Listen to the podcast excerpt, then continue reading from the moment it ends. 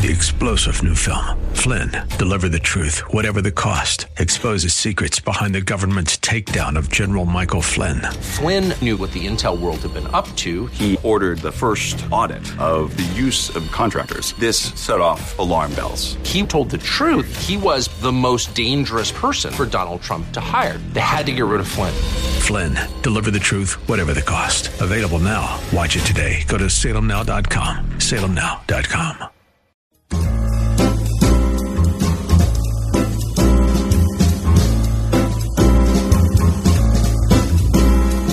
Here we go again. It's time now for another edition of The Ride Home with John and Kathy for Monday, May 21st. This hour, an update from the nation's capital. It's Greg Clugston, SRN News White House correspondent.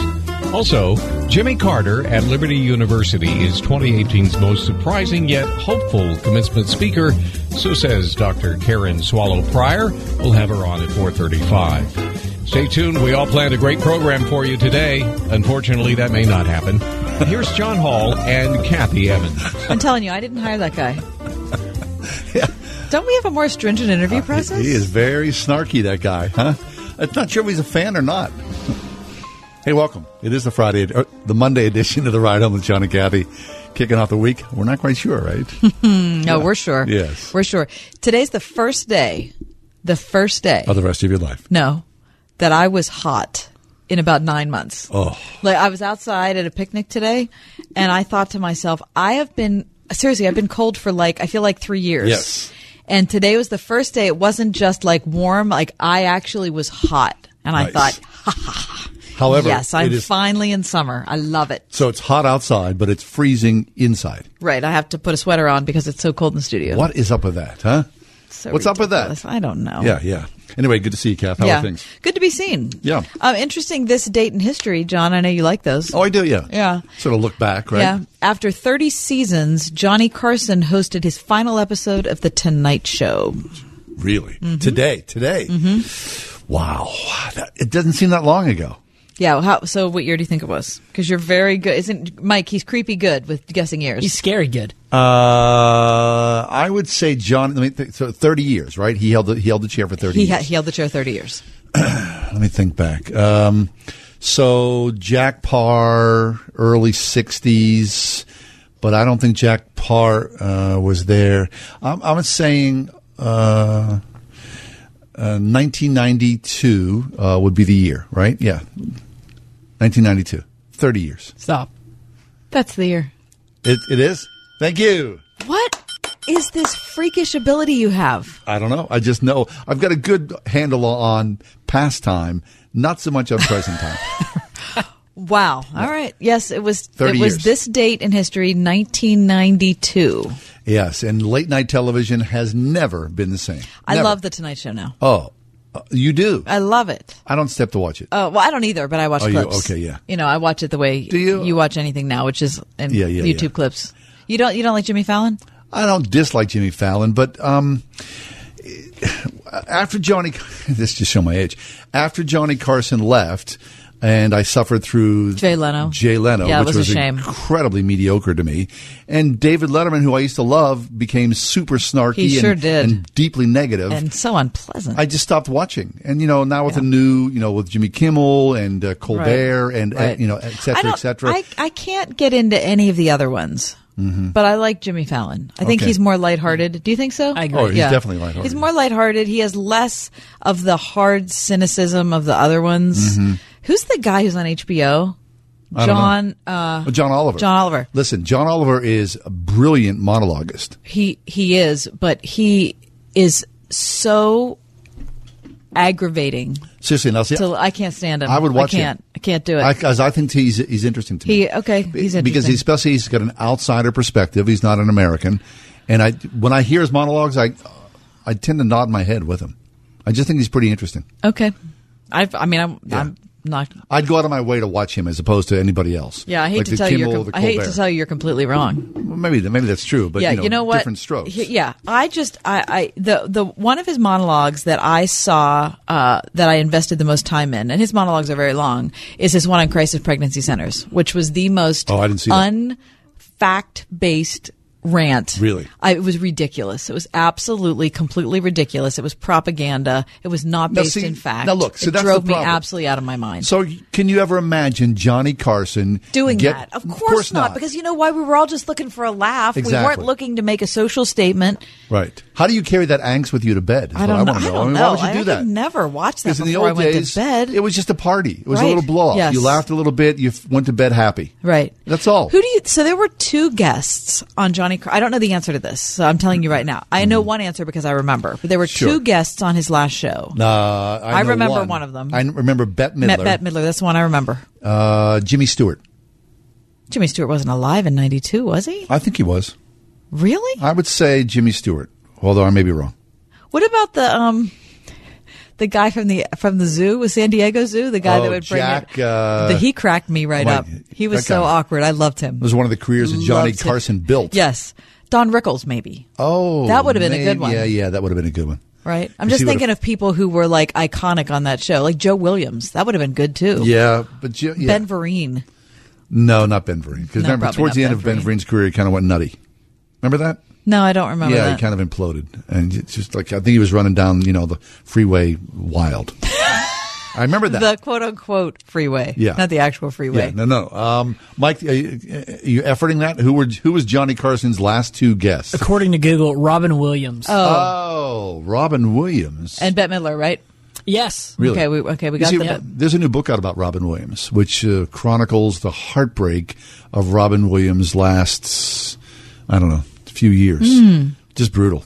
Robin Williams was so uh, sick and so medicated that I, I mean I didn't read the book, but I, I read an excerpt from the book and then I read reviews of the book that he lost his funny. Oh and for the no! first time in his life, he wasn't funny. No, he wasn't funny. And he knew you that he wasn't funny. Oh my gosh! How do you deal with It that? killed him. Oh, Literally, it killed him. Yeah. So Wow. there's a new. Uh, it's a brand new book out. It's being sold everywhere. Every time Wow. you turn around, I see an ad for it. Anyway. Okay. Anyway, so those were the last two uh, last Those two guests two of Johnny guests. Carson. Okay, so would you put Johnny Carson as your favorite? Without like, a doubt. Okay, I don't even. I never saw Jack Paar, so I don't know if what that was like. Yeah, Jack Paar was kind of like an angst-ridden. He was kind of. He reminded me of. Remember Richard Lewis? No. Oh, Richard Lewis was this. I, I love Richard Lewis. Uh, he might still be out there. Richard Lewis was sort of like uh, a, a very anxious, uh, kind of dark uh, presence. Mm-hmm. But at the same time, Jack Paar could also be hugely entertaining. The, the country had never experienced anything like this before. I mean, uh, you saw that on radio. You you heard it on radio, but you never witnessed someone bright and funny and spontaneous like Jack Mm-hmm. right. Paar was. Right. Okay. But then he imploded. Right. So, and that's when Johnny Carson took over, Exactly, right? yeah. Now, new Mike, do you remember Johnny Carson? You were like five I when he don't. started. No, okay. no, he could never. I watched. I watched some episodes of Johnny Carson Since? on MeTV. Yeah. yeah, okay. yeah. That's a hard. That's a hard one. Yeah. Yeah. But you were like maybe six years old or Couldn't something. have- How old yeah. were you in 1992? Five. Five. Okay. Did you guys have TV? Yes. Oh yeah. Okay, all right. What do you? Yeah. I what, watched- what do you think Newcastle is, I grew, John? up, I grew up watching uh, Arsenio Hall oh my gosh! Oh, that- was he? Arsenio Hall was and good. Jay Leno. Oh my gosh! What Yeah. was what was the movie with him and Eddie Murphy? Welcome to America. That is the greatest. Yeah. that's one of my all-time favorite movies. Great movie. yeah. what happened Arsenio to Hall. Arsenio Hall? Because he was like you know He a was such a for a long big time. star. Yeah. Now he's. Did he get in trouble? What? I don't what think he happened to his did. No, I think he lost. I don't know how he lost it or something. He had that late night show. That Yeah. was one of the first like uh, auxiliary shows. Like it wasn't on the one of the major Exactly. networks. You know what I mean? Like in the W, Uh, Right. CW, yeah, yeah, whatever yeah. it was called, right? Oh, he was such. Oh, he was such a talent. I think the last time I saw um, Arsenio Hall, he Was was him like- coming to America? No, he was doing like an infomercial. He was selling like blenders or something. Seriously, not to be mean. Uh, the mighty had fallen. You know, he was he was as big a well, I mean, it as you were depends on find. depends on if you need a blender. Well, I guess Because if you need one, I had never used a blender. I never use a blender either. Mike, do you use a blender? Yeah, all the time. What for? What? What are you making? Yogurt? Milkshakes. Milkshakes. You know, Who's making a milkshake? I would vanilla love to make ice a cream, milkshake. peanut butter, Well, look at him. 'cause He, bananas. he weighs about 103 I know. three pounds. I know. My, you I know, have you know, less my, you. my goal in my weight loss campaign is to just stay under Mike. Right. Like Yeah, whatever. yeah. I just want to weigh less than Mike. Stay away from a That's all. blender. That's all I want. Uh, my husband used. My husband uses that. Is that me trying to Just stay in my pants? Yeah. Okay. Um, my husband uses a blender every single day of his life. because he's doing the kale. The thing. kale shake. Oh, yeah. Right. He does. the kale shake. God bless him. God bless him. Oh. Coming up next, we're going to talk to Greg Clugston. It's our weekly update from the nation's capital. We'll talk about the president demanding the Department of Justice investigate what's been going on with how we have investigated the story with Russia. That's next. Today's Ride Home.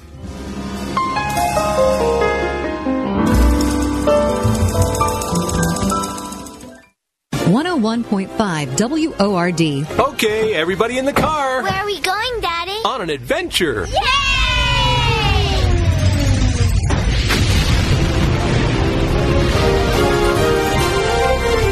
Adventures in Odyssey. It's not just a kid's show, it's a show the whole family can enjoy. Listen on this station. Adventures in Odyssey, tonight at 8 on 101.5 Word FM, WORD. Hey, many of you know or have worked with my friend Todd Marley at Marley Financial, and so you know that they were the first and still the best option for individual health insurance, providing both traditional and non Obamacare plans. But did you know that now they're also offering the best group health plans in the nation? Typical savings up to 40 40%. Small, medium, even large groups, Marley's got you covered, giving you and your employees access to national networks where you can go to any hospital you want. Highmark, UPMC, Mayo Clinic, even Johns Hopkins, because Marley gives you the power to choose what's best for you and your employees, whether they're W-2 or 1099 subcontractors, without the usual headaches of things like minimum participation or employer contributions. So, Call Marley Financial now. Reach out at 724-884-1496. That's 724-884-1496 the most innovative agency in Pennsylvania. 724-884-1496 or marleyfg.com. Today's world craves leaders. Leaders with vision, moral character, and independent thinking. Leaders aren't born, they're made. And since 1986, Rhema Christian School in Moon has laid the foundation that makes leaders. Through academic and extracurricular activities designed to be as instructional as they are competitive. Through mission and service opportunities, arts and athletics. An independent school where pre-K through 8th grade students are formed to become the independent leaders of tomorrow. Schedule a tour at rhemachristianschool.org. When you're hiring, you don't want to sort through dozens of irrelevant resumes. You want an efficient way to get to a short list of qualified candidates. That's why you need Indeed.com. Post a job in minutes. Set up screener questions based on your job requirements. Then zero in on qualified candidates using our intuitive online dashboard. Discover why 3 million businesses use Indeed for hiring. Post a job today at Indeed.com slash hire. Search for greatness. Search Indeed. Hi, this is Tunch Ilkin. Kick off your Memorial Day weekend with me and my good buddy Craig Wolfley on Saturday, May 26th at the Great Lawn across from Heinz Field for our 16th annual Walk for the Homeless. The fun begins at 8 a.m. and ends with lunch and festivities. Money raised that day will benefit Light of Life Rescue Mission, an organization that provides food, shelter, and hope for Pittsburgh's homeless and hurting. There are many ways to get involved. Form a team to walk, become a business sponsor, or volunteer. For more information, visit lightoflife.org or call 412 258 6128. Every Monday, we check into the White House. SRN News White House correspondent Greg Clugston joins us to bring us up to date. Greg, how are you, sir? Welcome back. Hi, good to be here, John, Kathy. Thank you. So it's always interesting. I mean, it's interesting every single day to follow the president on Twitter, but it seems like the weekend it just gets even more, uh, I don't know, crazy nutty. Um, but I think it was Saturday when the president uh, said that he demand he's going to demand that the Department of Justice investigate what's been going on with the Russian investigation. So is he sticking with that, Greg? Yeah, in fact, uh, just a few minutes ago, uh, a, a private West Wing meeting wrapped up. The president was meeting uh, with, among others, the FBI director and the deputy attorney general. Really? And uh, now the White House says that, and they confirmed the meeting. The White House did, the press office, and said that this was a meeting that was uh, scheduled last week. Uh, and that it was focused on having Congress better cooperate with some of, of the requests and the administration on, on documents that intelligence committees are seeking on the Russia probe and, and such. But obviously, with the demand over the weekend from the president on Twitter about having the Justice Department essentially investigate the investigators right, in let the me Russia let me probe. let me break in because I found the tweet. Um, Okay. it- it- this is what he said. This was on Saturday. He's or no, it was yesterday. He said, I hereby demand and will do so officially tomorrow that the Department of Justice look into whether or not the FBI slash DOJ infiltrated or, surve- or surveilled the Trump campaign for political purposes, and if any such demands or requests were made by people within the Obama administration! Exclamation point. So that tweet followed reporting late last week that there may have been some sort of source or informant or someone attached to or connected in some way with the Trump campaign that was providing information mm-hmm. to investigators about possible Russia collusion or contacts with the Russian government during the campaign. And so you're right in saying, Kathy, that yeah, over the weekend the president, you know, went Twitter crazy a little bit in terms of the volume and the sentiment he was expressing in those messages about his his real unhappiness, obviously, about this investigation, which we know has been boiling for some time. He, he keeps calling it a hoax and uh, and a witch hunt and all the rest. So, so this demand is very interesting because it sort of takes it to a new level where there has there has often been, especially in modern presidencies, uh, a line between what the what the White House, what the president does and says in terms of staying away from and giving distance to the Justice Department for uh, its investigatory work. Even though the Justice Department falls under the executive branch, there is that uh, there is that line of demarcation mm-hmm. between them in terms of independent processes. Right. Now, I, am sure it all remains to be seen. This will eventually wash out one way or another. But boy, the president doesn't do himself any favors by going. I mean, even today he was on Twitter complaining about John Brennan at length. Um, it just he just looks it looks weak responding to these things that are not even uh, out in the open yet. I, I I just think he looks weak. Yeah, it was interesting. You know, he made an appearance today at the CIA uh, for the swearing in of the new director. Uh, just a few hours after, as you point out, John, he's on Twitter uh, criticizing and arguing with the former CIA director John Brennan yes. about this. Now, Brennan Brennan has been a public vocal critic of the president, especially during this Russia investigation. But at the same time, I think your point is is a fair one in terms of how the president uh, is viewed or comes off when he is uh, having this this feud in social media with a former intelligence official, and uh, it just raises questions about you know whether the, the president, uh, you know, whether this is a move that smacks of desperation on his mm-hmm. part, what's the legal strategy, or certainly, if this is not legal strategy, this is just some sort of political strategy to continue to, um, you know, try and taint the, you know, taint in the minds of Americans that this is a, um, or put in the minds of Americans that this is a tainted process, that it, it is an actually a biased uh, Russia investigation, so that whatever the results may be of the probe, uh, there will be a sufficient number of supporters of the president who will simply dismiss it because they uh, they believe, like the president, that it was not fair all the way along. Greg Clugston with us, SRN White House correspondent.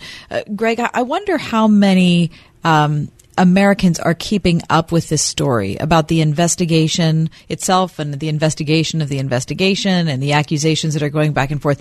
I have to be honest. I mean, it kind of reminds me of when Clinton was president and we had, you know, we had the, the cattle futures thing and then we had Whitewater and then we had Monica Lewinsky thing and then we had Vince Foster. It just, there, the details of, you get so, st- if, if, you know, this is our work and so we have to get stuck in the weeds. But I wonder if it just goes over the head of the average person. Right, and, and some of those previous uh, presidential related investigations lasted for years. Right. We just we just marked the one year anniversary of the Robert Mueller special counsel investigation. It already seems long, but uh, in comparison to some of those previous investigations, they uh, you know we've got a ways to go. It may not last that long. Giuliani, Rudy Giuliani, who's uh, one of the president's latest lawyers, t- team members on the legal team we did say yesterday that uh, if the president were to uh, give some sort of interview uh, with Mueller, the special counsel has indicated that part of the investigation could be concluded by September. Now, that's just coming from Giuliani. Right. We don't have that uh, confirmation from from the special counsel, so that that remains to be seen. But in terms of how the how the public, how the American people are responding to this, I, I, it's probably uh, you know obviously it depends who you ask. Although uh, I have talked with some people who um, I've I've seen uh, some old friends and, and some relatives and things uh, uh, in recent weeks, and uh, they're either in the camp of they're closely following all of the developments and they're very tuned in and they have their uh, very specific opinions of what's happening, Right. or it's just the opposite. They, uh, you know, it, They gave their, up. Their eyes, yeah, they, they're, they're, just shut their eyes to this Right. and their ears because Because uh, their like eyes glazed say, over six months ago, and they can't figure out too what's going on. Yeah, Right. Yeah, it's too they're numbed Right. by it and they're they're just tuning out. And uh, Greg, I wonder if you've had any contact with anybody else at the FBI um, who's not in top leadership, and I wonder how the um, how the FBI uh, workers themselves, uh, the employees, are dealing with an, an erosion of trust um, that the American people are showing in them. Certainly, that the president is showing showing in them, and the president's supporters are taking on as well. Well, you know what's interesting about that is uh, ever since James Comey was fired a year ago, uh, the, F, the morale has been a question at the FBI. Now, the White House claims that there were a lot of rank and file members of the of the FBI who were unhappy with James Comey. Yet you talk to um, any number of people, uh, both former and current FBI members, and uh, that wasn't necessarily the case. Meaning that there was support for Comey okay. among large numbers of people working there at the bureau. So.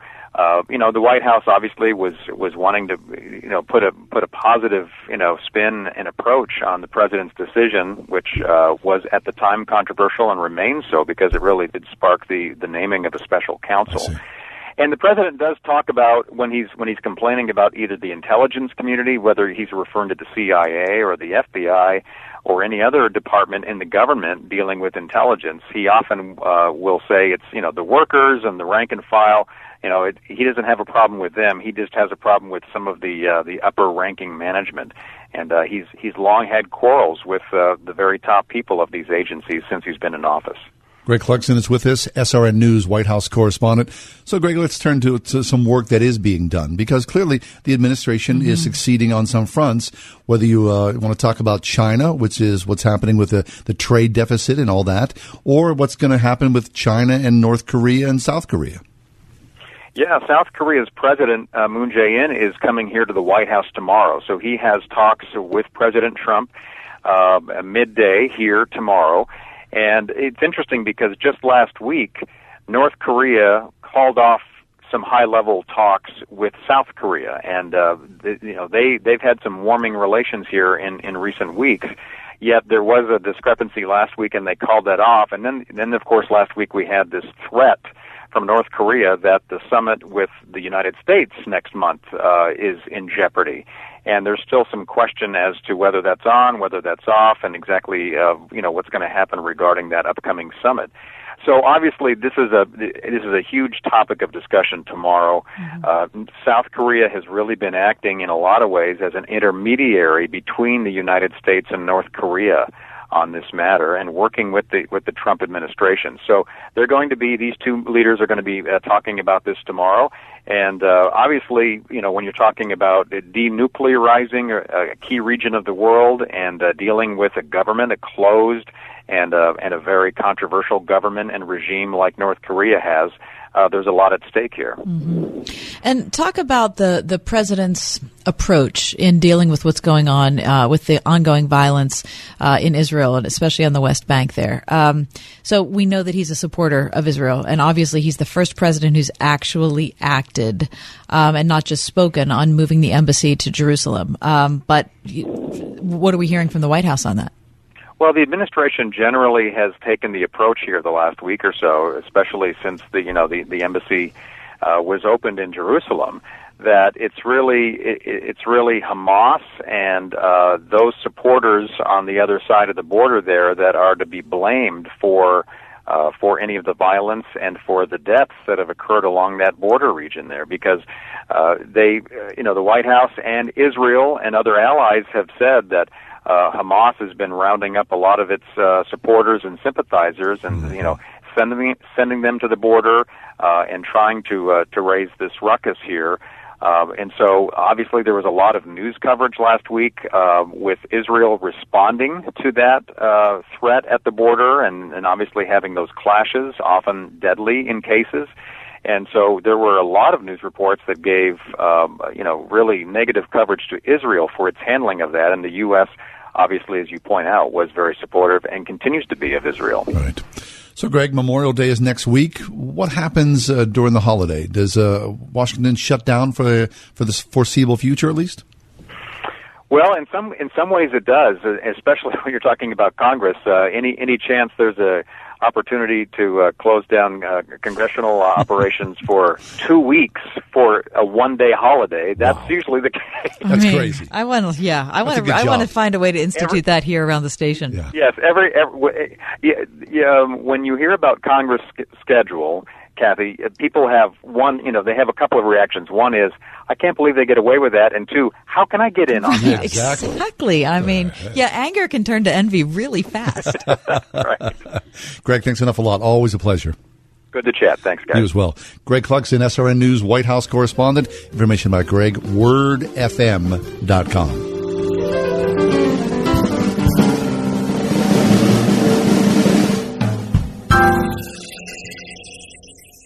If you're drowning in IRS debt and can't afford to pay, then you need to take advantage of special IRS tax programs that are available and free yourself from IRS collection efforts once and for all. Due to the financial hardship consumers are facing throughout the country, the Internal Revenue Service has made it easier to settle delinquent tax problems. An open phone line has been established by Community Tax for consumers to call and see if they qualify. Take down this number or store it in your cell phone, but call the Community Tax Helpline at 800 500 5588. If if you owe back taxes to the IRS and cannot afford to pay them back, or even if you have years of unfiled tax returns, there's no need to fear anymore. But you have to call the Community Tax Helpline today at 800 500 5588 for the help that you need. Don't take on the IRS alone. They can attack your wages, savings, pension, home, and even your social security check. Call 800 500 5588 for your free consultation and to see if you qualify. That's 800 500 5588. Discover Eden Christian Academy and discover an exceptional education where solid academics and authentic faith prepare students to step confidently into the future. See what the largest non denominational pre K through 12th grade Christian school in the North Hills has to offer. From WPIAL athletics to fine arts, service activities, and more. Eden Christian Academy, Christ centered, student focused, and mission true since 1983. Visit EdenChristianAcademy.org. When wet weather is on the way, keep it dry inside with J&D waterproofing. Water seepage and a sinking foundation can cause major structural damage if left untreated. Joe Belanti and the team at J&D Waterproofing have the experience to correct your water problem with over 72 years in the industry. Call the Tri-State's premier waterproofing company now at 1-800-VERY-DRY for a free estimate and big savings on all waterproofing services for a limited time. J&D Waterproofing, 1-800-VERY-DRY. Hi, this is Clint Hurdle, manager of the Pittsburgh Pirates. I want to invite you to the ballpark on Friday, July 27th for our annual Faith Night at PNC Park. After we host the Mets, some of our players and I will be discussing what an important role that faith has played in our lives, both on and off the field. Join us and visit pirates.com slash faith night to reserve your seats. We're looking forward to seeing you at the ballpark.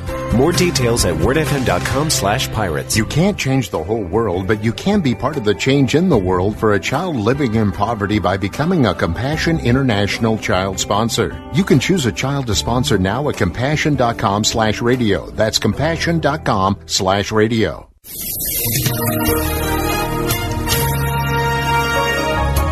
Mostly cloudy skies tonight. It will be mild with showers and thunderstorms around, mainly after midnight, a low of 65. More showers and thunderstorms tomorrow into the evening hours, otherwise still mostly cloudy with a high of 79. Staying cloudy later tomorrow night as we dry out with a low of 59. That will lead to a comfortable Wednesday, dry with some sunshine and a high of 76 degrees.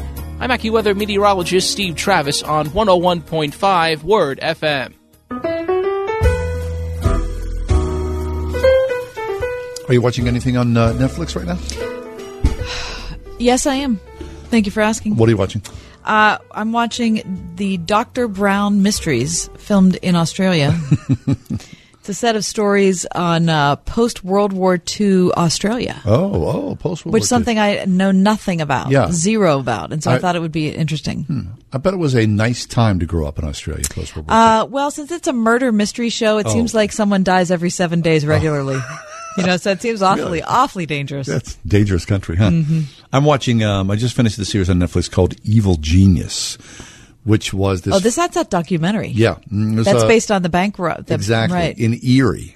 It's fabulous. The weird story about this guy. Remember the, the uh, this guy walked into a bank, a PNC bank of all places in Erie, with this with this bomb fashioned around his neck. He was a pizza delivery guy, and He bo- said, "If you don't give me what I want, this bomb's going to go off." and it did, it, but the bomb exploded, and so they they sort of traced back these long steps of these crazy people who were they thought they were smarter than the police. They thought they were the smartest people that they you know were connected with, and of course the whole thing came back to them, and they were ultimately convicted, and they died in prison. so, how many episodes was that? It was short. It was only four episodes. Okay. But it was, uh, you know, I remember that case very well, and it was an odd case. So I was like, "Oh, I got to watch this." Mhm. Anyway, uh, so Netflix uh, today has announced that they are creating a production deal with uh, former President Obama. What? A multi-year production deal with Netflix in which he and Michelle Obama will produce television shows What? and films for the streaming service. Why? Because they're producers. Uh, they're, I What do guess, they know? What do they know about TV and film production? well, you know, it's interesting because while the Obamas were in office, they had deep friendships with Hollywood. Yeah, that's true. So they probably think, well, we can do that. Doesn't seem that hard. Well, okay, but if what do you? But they're not going to do it. Here's the deal: the Obamas will produce scripted series, unscripted series, docu series, documentaries, and features that highlight issues and themes the president pursued during his eight years in oh, office. what? This is going to be like what? These are propaganda films. No, no, no, no. Like, He, what? he said the former pre- uh, the president is, uh, and his advisors have rejected the approach that they will try to assault uh, President Trump's uh, work. Okay. That they believe that uh, Mr. Obama will become a convenient political target for the current president. As a result, the Netflix deal is unlikely to be a vehicle for any sharp partisan rhetoric by the former president. Okay, uh, Barack and Michelle. This is the uh, this is the head of the uh, the uh, Netflix content services. His name is uh, Ted Sarandos. He says Barack and Michelle are among the world's most respected and highly recognized public figures, are uniquely positioned to discover and highlight stories of people who make a difference in their communities and strive to change the world for the better. So my guess So is this. how many millions of dollars is that deal worth? That's it. So Netflix probably cut a very nice check for the Obamas. The Obamas now will hire people who are in the know, and then probably they'll be produced outside of. But my, my guess is Michelle and Barack Obama will nod their head and give the thumbs up that that's worthy of production or not. That's what I would imagine. So Lena Dunham's going to be one of these producers. That's my prediction, right? Lena Dunham, yeah. Uh, what was it? Sasha. One of her, one of the Obama daughters did an internship at Lena Dunham's show. Lena Dunham is rough. Oh. Ooh, that- Man, that's she is tough to take. Holy smoke, she's tough to So take. probably I always thought be that on the was, payroll. I always thought that was a a poor uh, place For your daughter? for your daughter to hang out. You have got But, that right. I mean, their daughters seem lovely, so They hopefully seem they have passed by all of that. But Yeah. So maybe it'll just be a family affair. Wouldn't, wouldn't that be cool? I mean, to have that in your family. Hey, we're going to hire these really creative, well, of course fabulous it would writers. be. Of course it would be, but that's not available to people who don't have that last name. So- No, no. Which is what they always said was so ridiculous about America. That that's the way the Bushes were, and that's the way the Kennedys were, and lo and behold, now it's the way the Obamas you know, are. and it's not obviously what you know. Obviously, many It's times you it's know. who you know. Mhm. So you know, you mine that after right. eight years in office. Okay, so we'll see if anything good comes out of it. Yeah. I mean, as far as you know, shows or, I Well, how about this? What if what if uh, President Obama won an Oscar?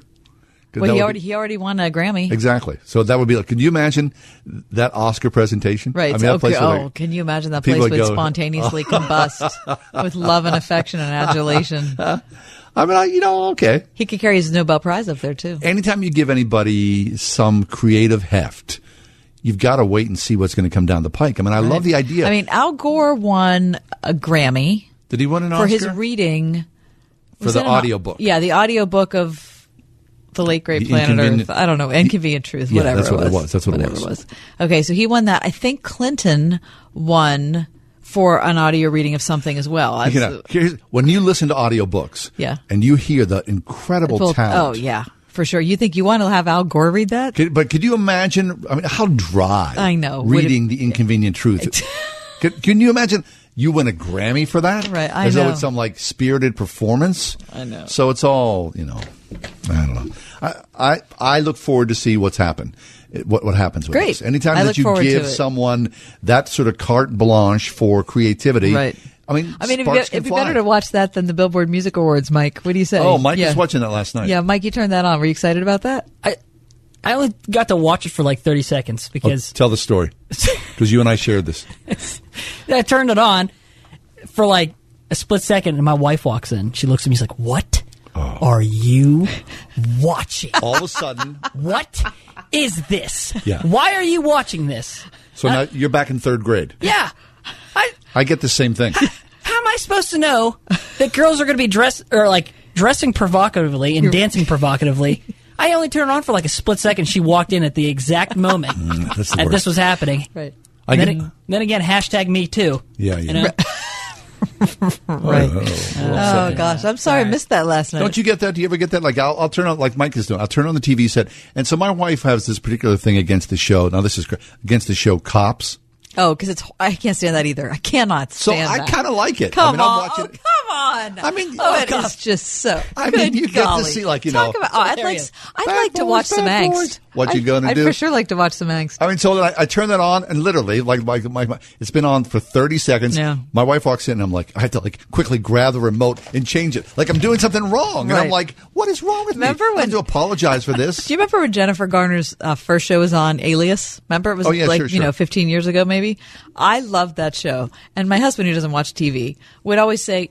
What's that show? Is it like some soap opera? I said, it's not a soap opera. It's an espionage show. It's for sure not a soap opera.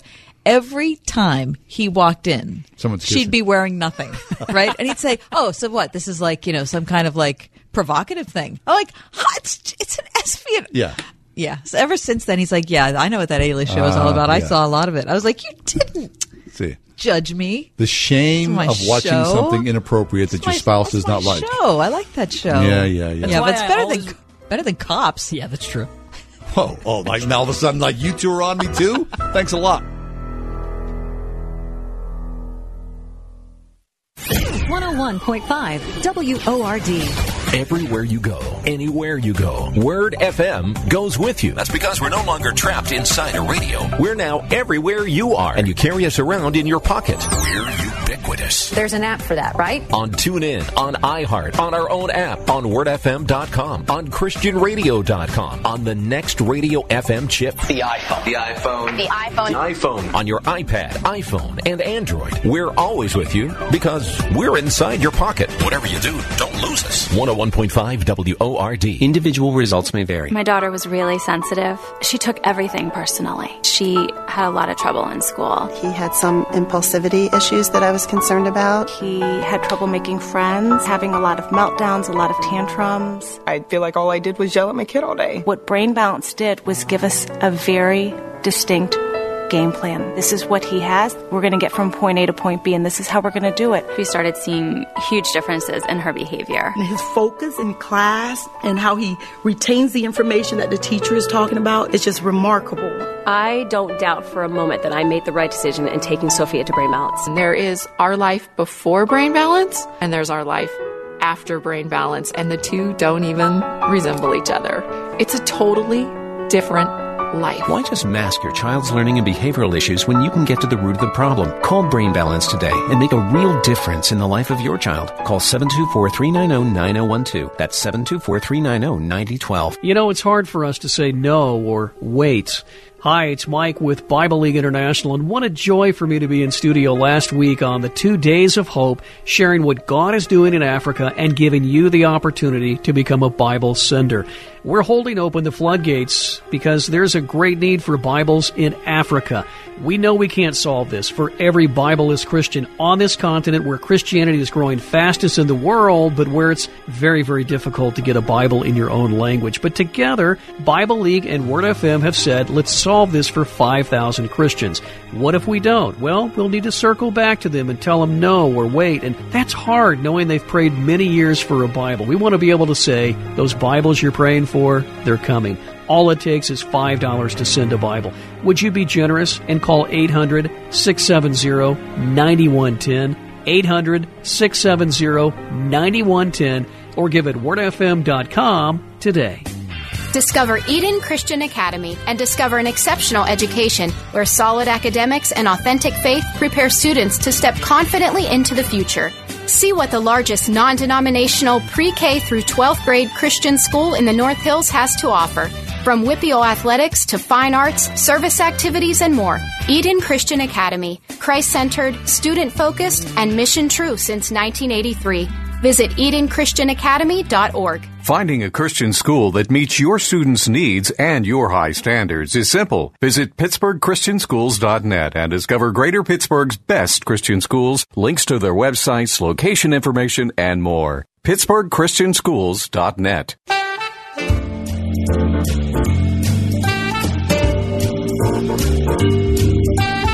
Jimmy Carter was at Liberty University. He uh, gave the commencement speech this past weekend. Uh, surprising, a mix of mm-hmm. old politics and new politics, maybe perhaps liberal and conservative coming together. Karen Swallow Prior is with us from Liberty University. Karen's a senior, Karen's a senior fellow at Liberty University's Center for Apologetics. Fierce Convictions, The Extraordinary Life of Hannah More is her latest book and also one's in the pipeline. But Karen, always a pleasure to have you with us. Thanks so much. Oh, it's a pleasure to be with you. Karen, before we talk about Jimmy Carter at this year's commencement, talk about who the past speakers have been over the last five or so years. Oh my goodness, we've had so many, such a range of speakers. Of course, um, last year was President Donald Trump, right? Um, and we've had we've had a number of uh, political speakers, such as Mitt Romney. Um, was one we had a few years ago. We had Glenn Beck. I guess he's sort of a, a in in the area of politics. Mm-hmm. Uh, one of my favorite ones, actually, um, was Randall Wallace, who is the writer and director for a number of films, including Braveheart, most famously, mm-hmm. um, lots of other films. He was uh, excellent. Um, we had Rashad Jennings. That was just that was perhaps two years ago. He was a he was an excellent speaker. He's an NFL player and a graduate from Liberty. Um, so we've just we've had our wide range. Jeb Mm-hmm. Bush a few years ago uh, when I think he was he had just it was just before he announced that he was running for president, and then of course later on did did run but didn't uh, didn't get elected. So lots of speakers at our commencement, Yeah, and definitely yeah more more on the political side, but lots of entertainers and athletes and so forth as well. Yeah, but kudos to Liberty for having Donald Trump last year and Jimmy Carter this year. So, talk about what the commencement experience was like this time. Well, it was, of course, our commencement really begins the night before because we have the traditional baccalaureate, Baccalaureate, right. um, service as well. Um, and, you know, in most schools, it's, it's, if they even have it, it's more of an option. It is an option for the students, but all of the faculty um, go to baccalaureate. So um, it is quite a large event. And uh, interestingly enough, this doesn't usually happen, but um, but Jimmy Carter attended baccalaureate as well, Nice. and um, Jerry Falwell noted that he was actually the first commencement speaker to come in a day ahead of time and spend time touring the campus and visiting. And so um, he just kind of stood in the audience um, while he was uh, listening at baccalaureate and got a standing ovation. It was very, very Hmm. a very sweet moment. Um, but usually our speakers for baccalaureate are, you know, ministers. Um, they're almost always uh, ministers or religious leaders, um, and so that that is who we had speak at baccalaureate.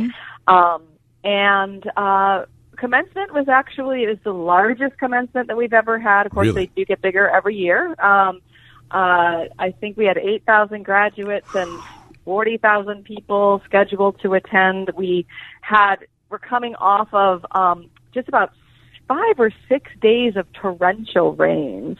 Um, so it actually did rain a little bit during commencement, but it stopped enough so that it could go on um, in ponchos, and um, it, it's just it's actually been an extraordinary thing that we've never had to have the outdoor um, commencement canceled in forty five or so years. Wow, so that's excellent. Um, yeah. So then, as Jimmy Carter spoke, uh, what's interesting that um, all the major news organizations talked about his topic was that he said he believes that the single greatest challenge facing the world is discrimination against women and girls. And then he held forth. He, you know, he gave numbers about 160 million girls and women are not alive today because their parents killed their daughters at birth or aborted them as fetuses because of the laws and customs uh, that favor sons. I mean, that had to be pretty, even, even with a very pro-life Christian university, um, that, that's not something you hear from the podium often, is it?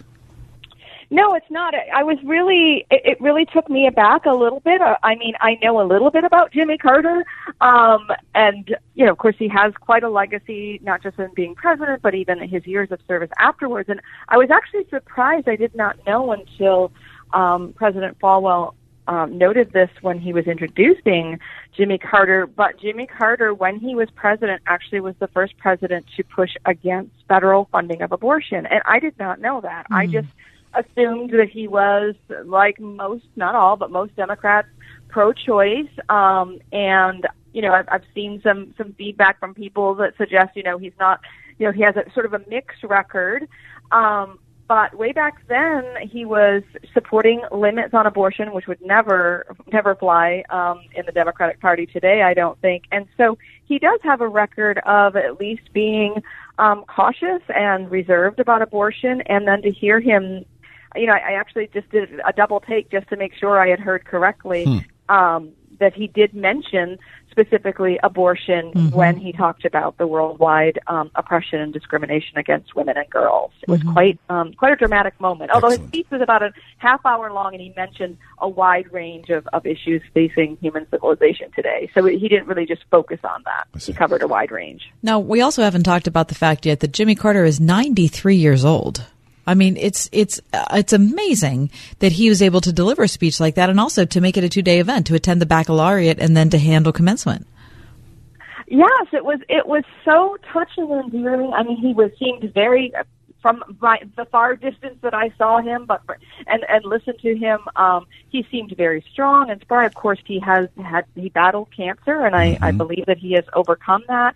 Um, I think my my favorite moment, perhaps, uh, besides his mention of the of the important issues facing women and girls across the globe, is that he said that uh, if he and Rosalynn stayed together for two more years, um, they would be married for I think it was seventy four years or something like that. what a testimony Wow. to um, traditional marriage and and fidelity. That that was very very touching. Wow. I, and yeah, I have to say this again, Karen. It's, you know, for, for the pigeonhole that our culture puts Christian universities in as being, you know, particularly ideological and particularly stringent, um, about teaching and behavior and all those sorts of things, Liberty has shown itself in a 12 month period to be more open minded than pretty much any other university in the nation. I, you know, I have to agree. I went to a, a, a state university um, for my graduate work, um, a very liberal university, and I remember. I'm sure there are more, but I remember just one um, national conservative leader coming in all of my years there, and there were there were a number of years that it took me. Um, and so, of course, Liberty leans conservative. That's no big secret. But I think that we have a wider range of speakers Yeah. from a variety of perspectives than any place I know. That's good. That's really good. Hey, Karen. So um, now you've got a little bit of downtime, although I'm sure you're always super busy. But uh, essentially, you just recently put your latest book to bed. Yeah. Yes, I did. Very recently. It seems like it took a long time. So what's now that we're like? gearing up for the release. Tell us that process. I mean, you go through how many how many months did it take you to write it, and then hand it over, and then you kind of go, "It's out of my hands right now." Yeah, well, it was um, over two years, I think, from proposal Wow. to writing. Wow. Um, turning it in, I think I turned it in in October of last year, and really just finished the final edits in in the end of March or April. Um, you know, going back and forth with editors, I mean, and then there weren't major changes, but it's just. Um, you know, you really need to to make sure that it's it's as perfect as it can be. Of course, it won't be perfect, but um, that it's as good as it can be with as, as few errors as possible. Yes. So, um, And it yeah, releases it, when? it feels good. Yeah. When does it, it? releases? Sep- it releases September fourth. So Okay. we're already we've got the launch team to assembled. The advanced copies are going out. You guys should be getting one if you Yay. haven't gotten it already. Thank you. Um, and so yeah, I can't wait to to talk more about that in September. Doesn't that Wonderful. It must That's thrill you to have that crazy piece of machinery because there's something inside your mind. It springs out and it's worked and worked and worked and worked, and then finally one day you let it go, and then it shows up at your you know doorstep in, in a box, and there's you right in, i- contained in some sort of Mm-hmm. sense. It's a wild thing, isn't it? It it really is um, because it's such an internal kind Yeah. of process in your head, and then all of a sudden it's out there, a tangible object. um, it's wild. It's kind of like giving birth to a baby. I think I haven't done that, but it's as close as I've come, and it I helps me imagine it. So um, yeah, I hope it's I hope it's one that's received well by the world, and, And, and that's it. um, so, yeah, what about that? So, do you, you know, is there a period where you go, oh, now you've let it go, and then you have to wait for some sort of feedback? Right. I mean, that's got to be horrific as well. It is, although the feedback is is starting to come in. It's gotten a couple of mentions in Publishers Weekly and Good. a couple of endorsements, and so it's it's encouraging. But then you have to brace yourself for the for the people who find it not quite what Right. they were hoping, or yeah, and of course, you know that's that's bound to happen. So Right, and of course, um, Twitter exists, exciting. so there'll be also It's a lot of bravery. yeah. Uh, To be an author is not for the faint of heart, no, is it it? isn't. Not today. I guess it not. never. I guess it never was, but it just seems like you have to be braver now. We're Karen. We're thrilled. We can't wait to read it. Yeah, what's the name of the book? It's called On Reading Well: Finding the Good Life Through Great Books. I love it. Very nice. Well, Karen, thanks enough a lot. We always appreciate you coming in and uh, being an eyewitness to what happened yesterday or Saturday with Jimmy Carter, and we look forward to the release of the book, and of course, we'll have you on in the meantime. Great, thank you guys. Our pleasure. Bye. Karen Swallow Prior from Liberty University. Uh, she's a, a- an author of several wonderful books. Her latest, which is on the shelf right now, Fierce Convictions: The Extraordinary Life of Hannah More. Karen Swallow Prior. Dentistry isn't what it used to be. It's really come a long way. Stock Family Dentistry's Dr. Megan Stock. The pain management techniques, the comfort that we can offer now really make it a much more pleasant experience. We have a great team. They really help to put a patient at ease. Dentistry, in my opinion, shouldn't be a fear inducing experience. And it really, I think, goes a long way for patients when I'm able to develop that one on one relationship with them. On Perry Highway in Wexford at stockfamilydentistry.com. It costs about $47,000 a year to keep one person in prison. With 2.3 million inmates in the U.S., that's over $60 billion a year. And what about the cost in broken marriages and families? The wives and kids of inmates who are doing time on the outside. Thankfully, Kairos Prison Ministry is making a difference. In fact, this nonprofit, non denominational ministry has been around for nearly 40 years, training Christian men and women like you and me to proclaim the gospel to inmates and their families and to demonstrate the tangible love of Jesus Christ. And they do it all free of charge for state and federal institutions, reducing the rate of recidivism from 50 to 20%. If you've been looking to do something bold and meaningful for God, consider doing time with inmates and their families. New 25 member teams are forming now. To find out more, call 412 368 6691. Kairos Prison Ministry, 412 368 6691. Hi, this is John Hall. How'd you sleep last night? I slept good, real good. Last night I fell asleep fast. Then I dreamt about tropical beaches, little puppies, a mountain of candy, and steak. I mean, that's a really good night's sleep. And I woke up bright-eyed and bushy-tailed. It's all thanks to My Pillow. And that same great night's sleep can be yours anywhere you go. Right now, inventor Mike Lindell is offering his four-pack special for Word FM listeners. Get two full-size My Pillows and two Go Anywhere pillows so there's no excuse not to get a good night's sleep wherever you go. Plus, they're machine washable and dryable and are backed by My Pillow's famous 60-day money-back guarantee and a 10-year warranty. Just call 1-800-961-9207 and use the promo code WORD to get the four-pack special. Or enter promo code WORD at mypillow.com and get the four-pack special today. That's 1-800-961-9207 or visit mypillow.com. Use the promo code WORD. Hi, I'm John Henne from Henne Jewelers. Since 1887, my family has helped people celebrate the most memorable moments in their lives.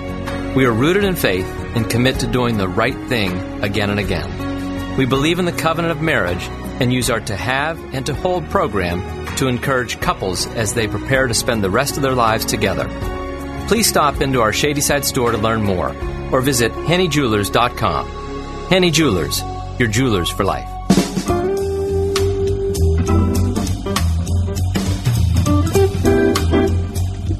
Okay, so I like to follow space news. I'll put that in quotes because it covers a wide range. So apparently there is a new asteroid that has been discovered by astronomers. Um, it's got a long, of course, a scientific name, but they're calling it BZ for short. Okay. Now- and, and there are a lot of us asteroids. So why are they following this one? This asteroid apparently had its origins in interstellar space. Now, mostly the asteroids that you see around us, um, you know, came from the same what The big- topography, the right. Big The Bang, Big Bang, and they clustered together. The- So now- they're in orbit in if different solar systems, Right. right? Just like planets are in orbit. Yes, but occasionally there are some. I Just discovered one last winter, and now this is the second one that have come from so far away that they are not part of our backyard, which is odd. So I wonder how they end up. Yes. Yeah, how do they end up like in our in orbit So around our sun? Something happens to set it off from a, a regular from its original course, Okay. whether it was a collision, an explosion, or something, and they find so there's been this asteroid that's been floating around Jupiter. Okay, how do they know that it's not from our solar system? Yeah, that's a good like what- question what's as the? well. They can't do like you know DNA analysis. No, they don't. But apparently, there's a way to find Okay. this out. And this new asteroid, which is this big old hunk of rock, is now part of us. And so they're all excited, they, uh, astronomers and Mm-hmm. the scientists who would hope to go visit this thing. Because, you know, now they've created spacecraft that land on asteroids. Which is crazy, and I love that idea. And fly away. So it's the beginning of the Big Bang. I don't know. It's very cool. Sharing the word that changes the world. 101.5 WORD FM, Pittsburgh, a service of Salem Media Group. With SRN News, I'm Keith Peters in Washington. Government watchdogs are questioning Pentagon claims on Afghan war progress. The military asserts momentum in America's longest war has shifted to Afghan government forces, but a report from watchdogs at the Pentagon, State Department, and USAID takes issue with that, saying there are few signs of significant progress by those forces. The report released by the Pentagon says the Taliban continue holding territory and launching devastating attacks around Afghanistan. The report does note Afghan forces are getting better, but says their numbers continue declining. The Trump administration launched a new war strategy last year aimed at forcing the Taliban into peace talks. The report says there's little publicly available evidence that it's working. Sagar Meghani at the White House. On Wall Street, the Dow by 298 points to 25,013. This is SRN News. Hey everyone, this is Ed Glover from Urban Impact with today's Man Up Minute. At Urban Impact, our desire is to see radical transformation, to see God do a great work in lives of families. And we know that it starts with holistic ministry for one child, one family, one block at a time. That's how we've taken on the north side of Pittsburgh. So why do we do this? It's because children from fatherless homes are four times more likely to be poor. 90% of homeless and runaway children are from fatherless homes. And 70% of juveniles in state operated institutions, well, you guessed it, they come from homes where there's no father. So today, we're going to challenge you as a man to be on a mission, to help those that don't have a father, to align yourself with our Heavenly Father and His desires to work His grace out through you, that you might transform a life. Remember, all it takes is reaching one child, one family, one block at a time. I'm Ed Glover. Thanks for listening to today's Man Up Minute. For more information on our Man Up conference on June 9th, visit us online at manuppittsburgh.org. A moo moo here and a moo moo there. Here a moo, there a moo, everywhere a moo moo. Hi there, it's me, Marcia from the Springhouse, inviting you out to our real working dairy farm in 84 PA on the Saturday before Memorial Day for our annual Farm Heritage Day. During this annual event, two giant tents will hold 20 plus old time crafters,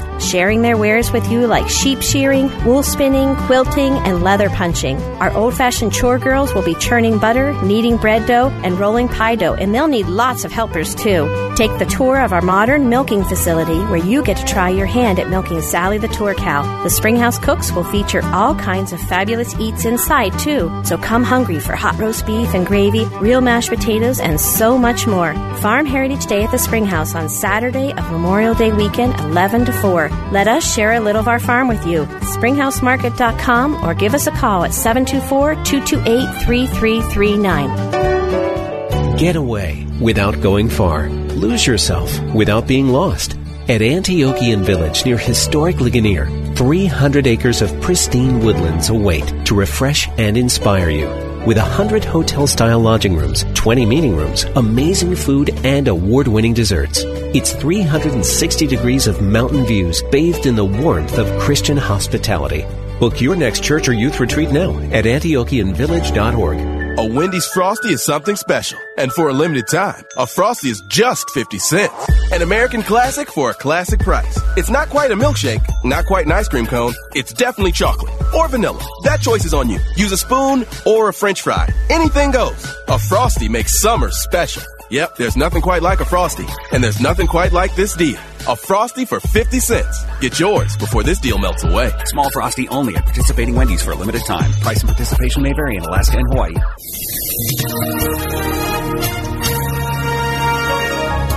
Mostly cloudy skies tonight. It will be mild with showers and thunderstorms around, mainly after midnight, a low of 65. More showers and thunderstorms tomorrow into the evening hours, otherwise still mostly cloudy with a high of 79. Staying cloudy later tomorrow night as we dry out with a low of 59. That will lead to a comfortable Wednesday, dry with some sunshine and a high of 76 degrees. I'm AccuWeather meteorologist Steve Travis on 101.5 Word FM.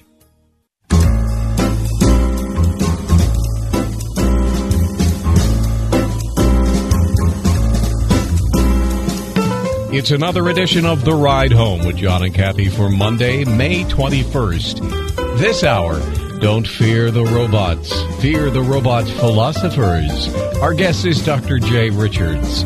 Also coming up, the mission of a food truck in Pittsburgh.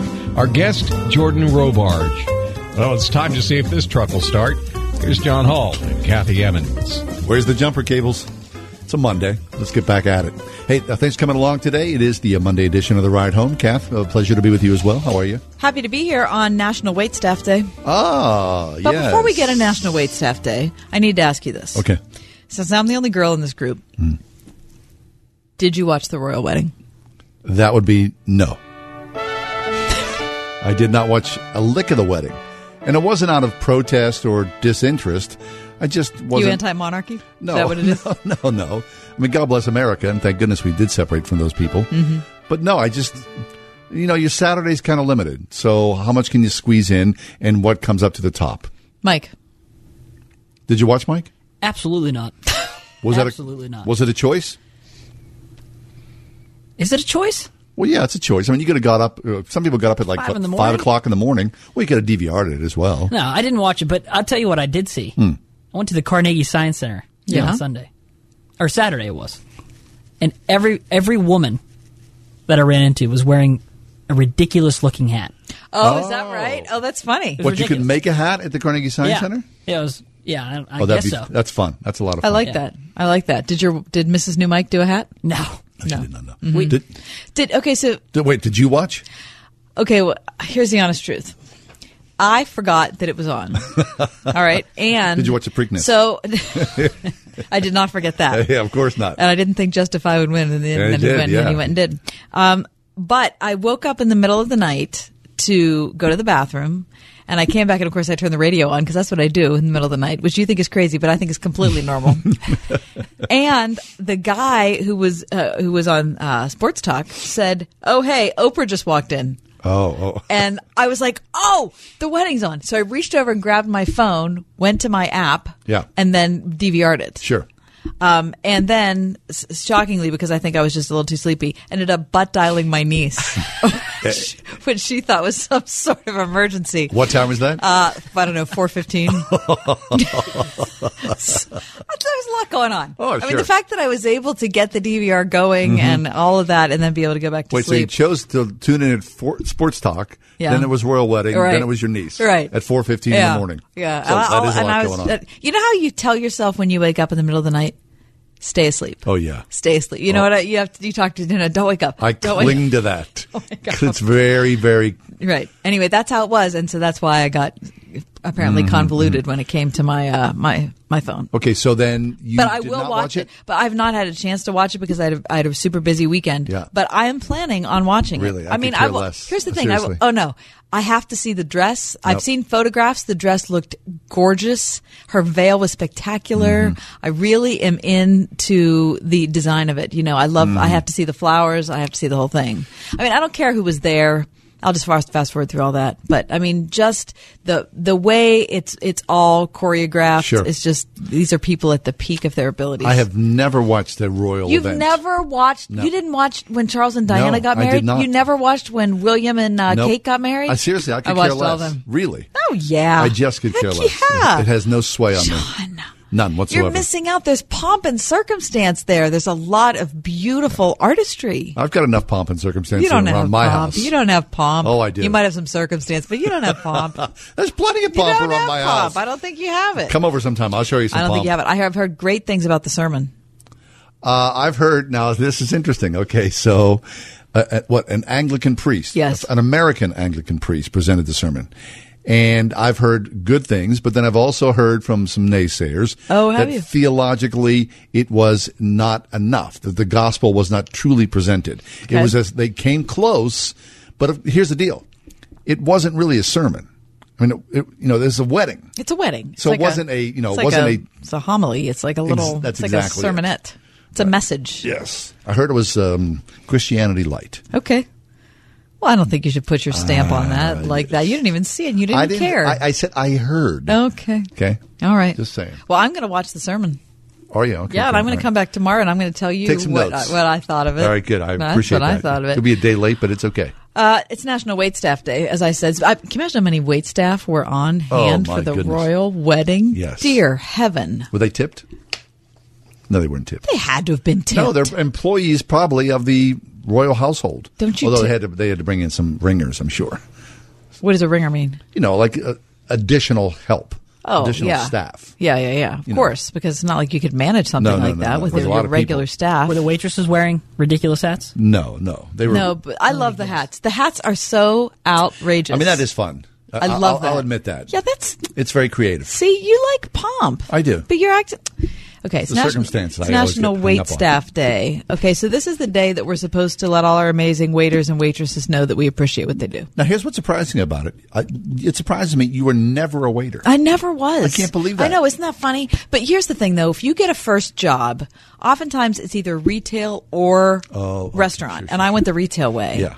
but I yeah, went restaurant. Were Yeah. you ever a waiter, Mike? Yeah, it was, I was. Oh my gosh, that was terrible. Oh, Absolutely Really? horrible. I waited on one table, and I went to the manager. I said, "Never again. If you want to, your business to stay in business, you waited on one again." table in your entire waiting career? This is my well.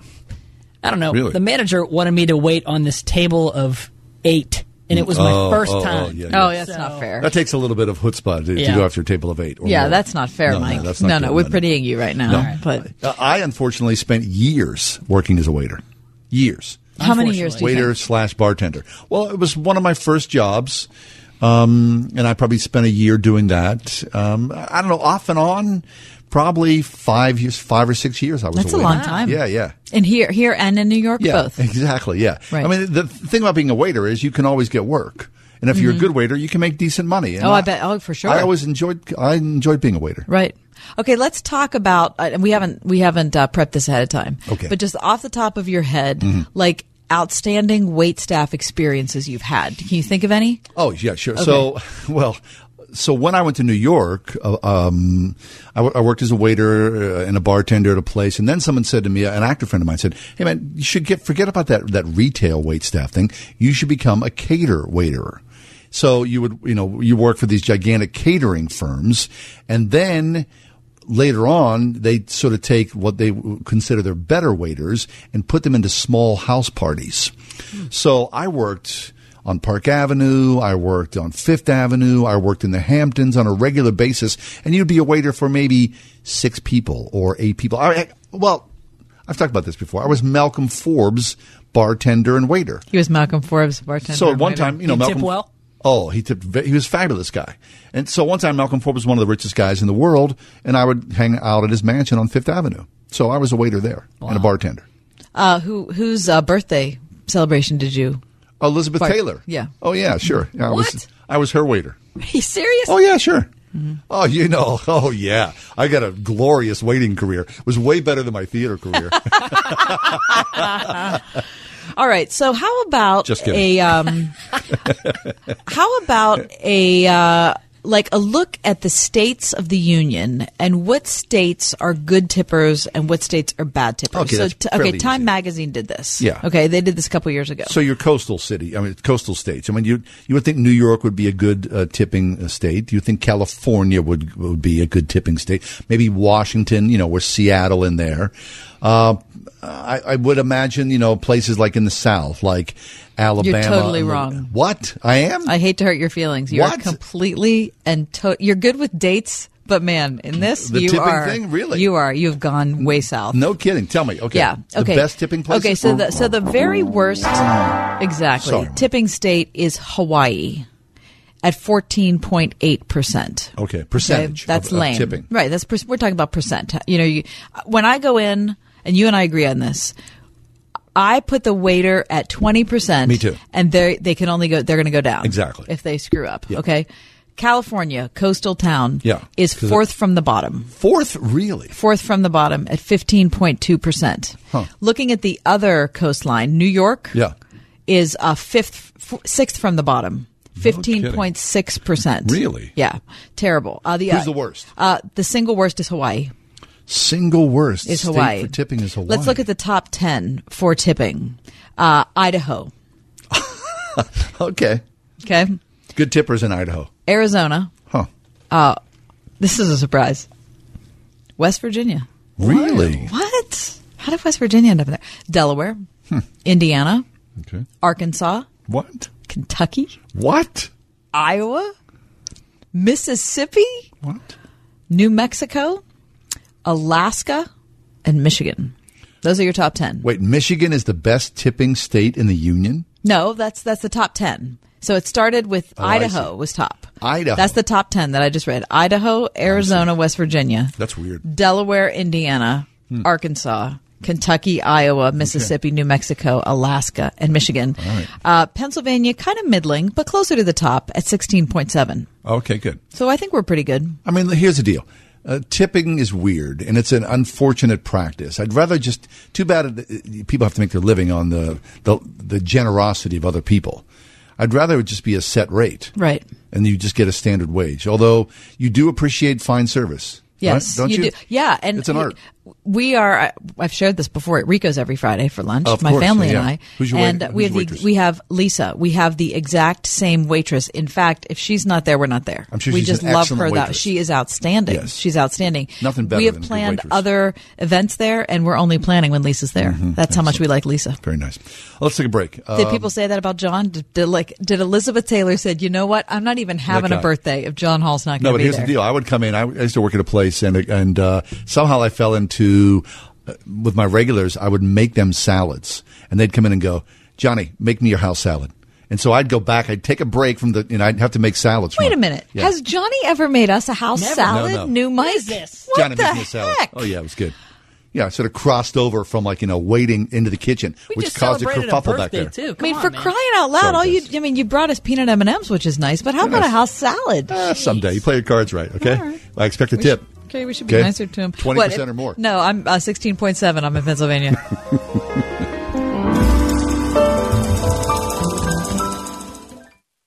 One hundred one point five WORD. Jay Sekulow is glad we backed out of the Iran deal. President Obama not too happy about it. Uh, he said this was uh, disastrous. It was working well. It wasn't working at all, by the way. Merkel and Macron also acknowledged problems, although they were, you know, not happy that the United States pulled out. I am happy that the United States pulled out. I think we sent the right signal that uh, we're not leading from behind on this, especially in the geopolitical situation that could be existing here. Jay Sekulow live. Weekdays at 1 p.m. on 101.5 WORD. Hi, this is Tunch Ilkin. Kick off your Memorial Day weekend with me and my good buddy Craig Wolfley on Saturday, May 26th at the Great Lawn across from Heinz Field for our 16th annual Walk for the Homeless. The fun begins at 8 a.m. and ends with lunch and festivities. Money raised that day will benefit Light of Life Rescue Mission, an organization that provides food, shelter, and hope for Pittsburgh's homeless and hurting. There are many ways to get involved. Form a team to walk, become a business sponsor, or volunteer. For more information, visit lightoflife.org or call 412 258 6128. Hey, many of you know or have worked with my friend Todd Marley at Marley Financial, and so you know that they were the first and still the best option for individual health insurance, providing both traditional and non-Obamacare plans. But did you know that now they're now offering the best group health plans in the nation? Typical savings of up to 40%.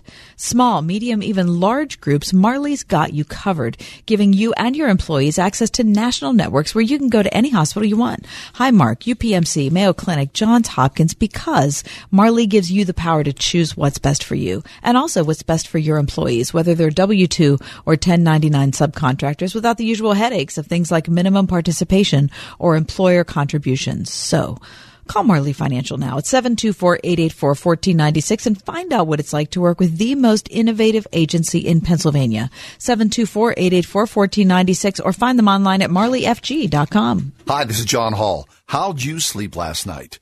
Just Pay Half Pittsburgh is Pittsburgh's original deal site. Go to justpayhalfpittsburgh.com to save money now on Pittsburgh restaurants, events, and family fun activities. Just Pay Half has over 100 Pittsburgh restaurants offering half price deals. Take a vacation to Myrtle Beach or Outer Banks at half price. Get $25 worth of delicious pizza from Vocelli's for just $12.50. Kick off your spring with half off carpet cleaning from Sears. Take a helicopter tour of the city with stellar copters for half price. Get all this and more at justpayhalfpittsburgh.com. I didn't want to talk.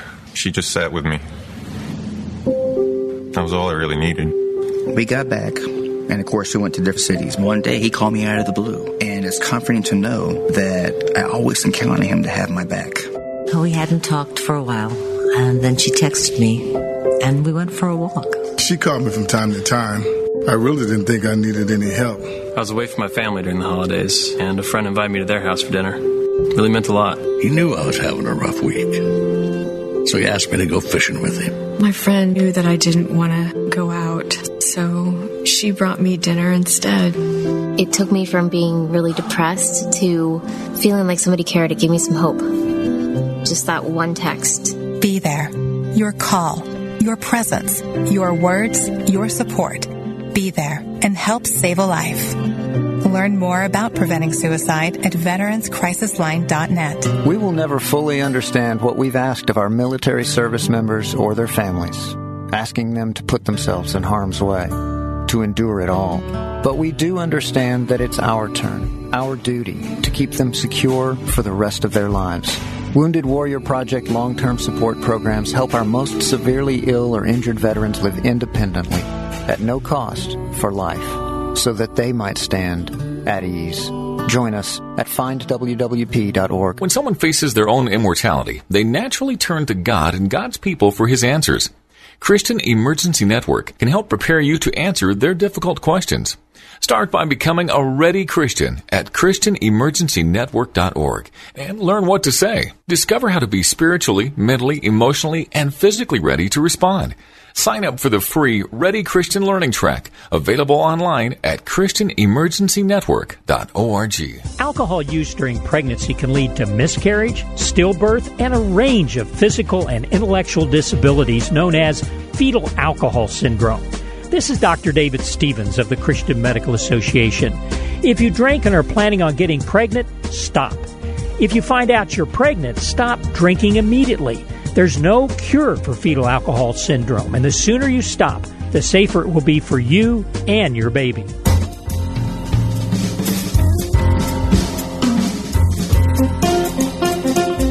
So we've been fed a, a steady diet, right, uh, from science fiction over the last 60 years or so about the coming of the robots, and the robots are to be feared because you know they will take over the world. They'll take your job, my job. They'll just going to twist things around. My first date with my husband was uh, Terminator 2. Okay, there it is, Mhm. killer robots, Mhm. right? I remember uh, way back in the '80s, RoboCop. Right. Remember that? I remember that well. That was sort of like you know a rogue robot as Right. well.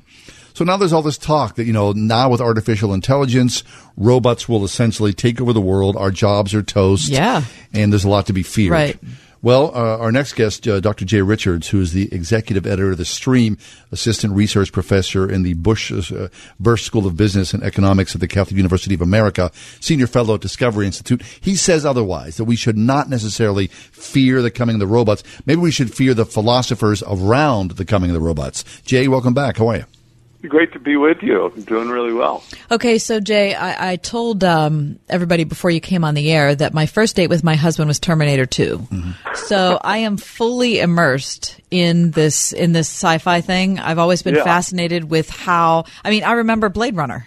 I Yeah. mean, Yeah. right? So, so there's this. There's always, at least since the 1960s, there's Mm-hmm. been a fascination with what this, what technology was going to bring, and what type of relationship humans could have with technology. And of course, you look at a Terminator thing, and of course, that is that you know we're going to fear the future, and we have to you know raise up human warriors so that we can fight them. Um, Right. But but now that artificial intelligence is becoming more of a reality, it's not a movie anymore. We have to actually figure out what to do. That's right. And I mean, it it makes sense that if all we've done and just been fed uh, the kind of sci-fi stuff, that we would imagine, okay, some point here, machines and computers, robots are going to become conscious like we are. And if you think about it, it's a boring movie if that doesn't happen. I mean, what's it about? If it's Yeah. right, if it's just one of our computers, it's just still a computer. So that makes sense for fiction. Uh, but now, lots and lots of very smart people actually think that we're on the cusp of this. And uh, my sense, I spent the last couple of years actually studying this in detail. I've always been interested in it. Is that people are confusing a couple of different things. On the one hand, we are on the cusp of an artificial intelligence revolution and a robotics revolution. It's true, it's going to be disruptive. A lot of the things we think only humans can do, the machines will probably do, and we'll have to adjust, like we've had to adjust throughout history. On the other hand, there is absolutely no reason to think that these machines are going to suddenly become conscious persons like we are. I say thinking that is like imagining if you make a big or strong enough tractor that it will become an oxen. It just doesn't follow. We know what's happening in machines. We know from direct introspection what's happening with ourselves. And these machines, no matter how fast and sophisticated they are, they're just not thinking, so they're not Right. going to become conscious. But Jay, here's the deal. I mean, I, I watched The Bionic Man, so that that infusion of the robot coming in as part of us, that's a whole other story, isn't it? It is, or at least uh, with the you know the six million dollar man, it was parts. So le- he had, if I recall correctly, an arm, two legs, and an eye that were uh, machines. And of course, we're we're doing that now. We have bionic arms. They're not really marketable. Uh, that that you know, work, but of course they don't get at our identity. If you have an electronic arm that you're connected to, that's one thing.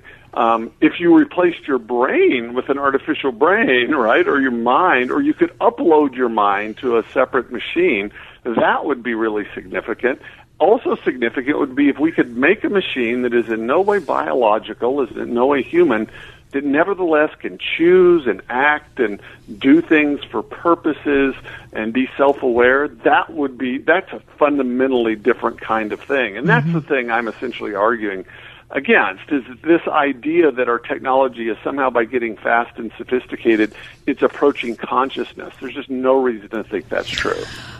Okay, but the lean in that direction, I think, is what's bothering me. Um, I won't Yeah. speak for other people, and so we have an Uber hub here in Pittsburgh, and um, so we- you know I have tons of friends who are working for Uber, um, are driving, etc. But at the same time, I am surrounded. I am surrounded when I am in the Oakland district of, of uh, Pittsburgh, which is where the University of Pittsburgh is, and Carnegie Mellon. That's kind of our university hub uh, in the city. I am surrounded by self-driving cars that Uber's testing out. Yes. They're everywhere. They're all over, and I'm always behind one, which is super annoying. So I think it's ironic that this is a company that's employing a lot of people as drivers while also simultaneously trying to find a way to eliminate all of them.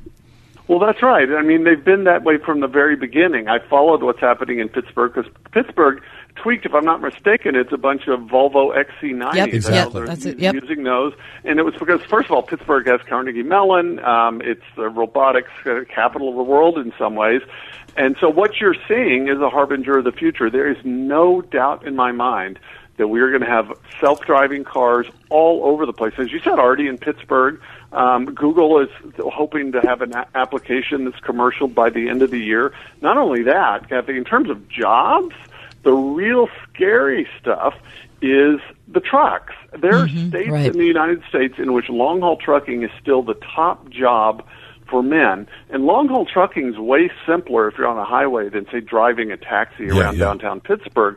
Those jobs are going to mostly go away, at least in their current form, and probably in the next decade. So I'm not implying that this is not majorly disruptive or that a lot of jobs are going to go away. It's just simply that let's focus on what that actually is and not worry about Skynet and the Terminator. Right. We're talking with Dr. Jay Richards. His uh, upcoming book is called The Human Advantage The Future of American Work in an Age of Smart Machines. We need to take a quick break, step away, but stay with us. Jay Richards is with us. We're going to continue our talk about robots in the next one.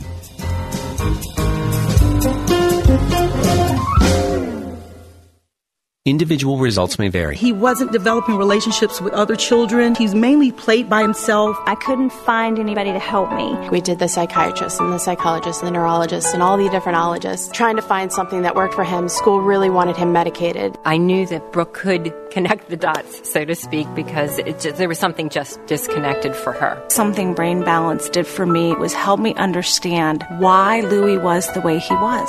What Brain Balance did was give us a very distinct game plan. We're going to get from point A to point B, and this is how we're going to do it. At school, the teachers can't believe the change that has come about. Now he has a voice, whereas before he didn't have one. So for that, we're so grateful to Brain Balance. It's just been amazing what Brain Balance has done for her. It's a totally different life. Why just mask your child's learning and behavioral issues when you can get to the root of the problem? Call Brain Balance today and make a real difference in the life of your child. Call 724-390-9012. That's 724-390-9012. Increased income is possible using strategies suited to your goals and may require buying multiple annuities. Not available in all states. Results may vary. Guarantees rely on the claims paying ability of the insurer. Producers have the appropriate licenses for the products they offer. If you're over the age of 50 and considering buying an annuity, what you don't know may hurt you. I'm Josh Melberg, founder and CEO of JD Melberg Financial. My company has raised over $2 billion in annuities, and when it comes to helping you maximize your retirement income, I've literally written a book on it, and it's called Next Gen Annuity Strategies Revealed. And today, it's yours free. In this revealing book, I explain little known truths about annuity strategies in simple terms and unlock five secrets you should know before buying an annuity. Want to earn up to 33% more for life, guaranteed? It's all in my new book, and it's yours free. Call now, and I'll also give you a second book, The Number One Mistake Retirees Are Making in the Stock Market, my free DVD showing you how not to run out of money in retirement. If you have a 100000 or more, even if it's in a 401k or an IRA, call now. Call 800 732 1515. That's 800 732 1515. 800 732 1515. Why a classical Christian education?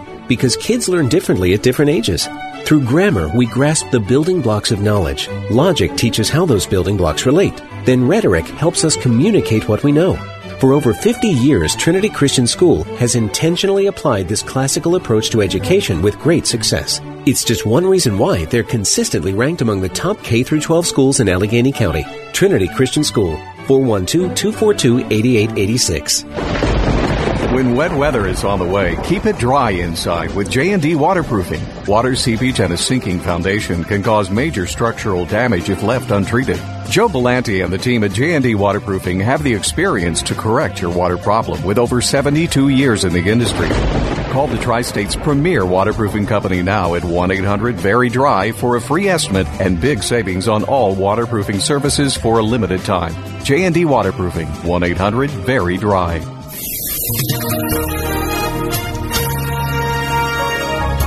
Mostly cloudy skies tonight. It will be mild with showers and thunderstorms around, mainly after midnight, a low of 65. More showers and thunderstorms tomorrow into the evening hours, otherwise still mostly cloudy with a high of 79. Staying cloudy later tomorrow night as we dry out with a low of 59. That will lead to a comfortable Wednesday, dry with some sunshine and a high of 76 degrees. I'm AccuWeather meteorologist Steve Travis on 101.5 Word FM.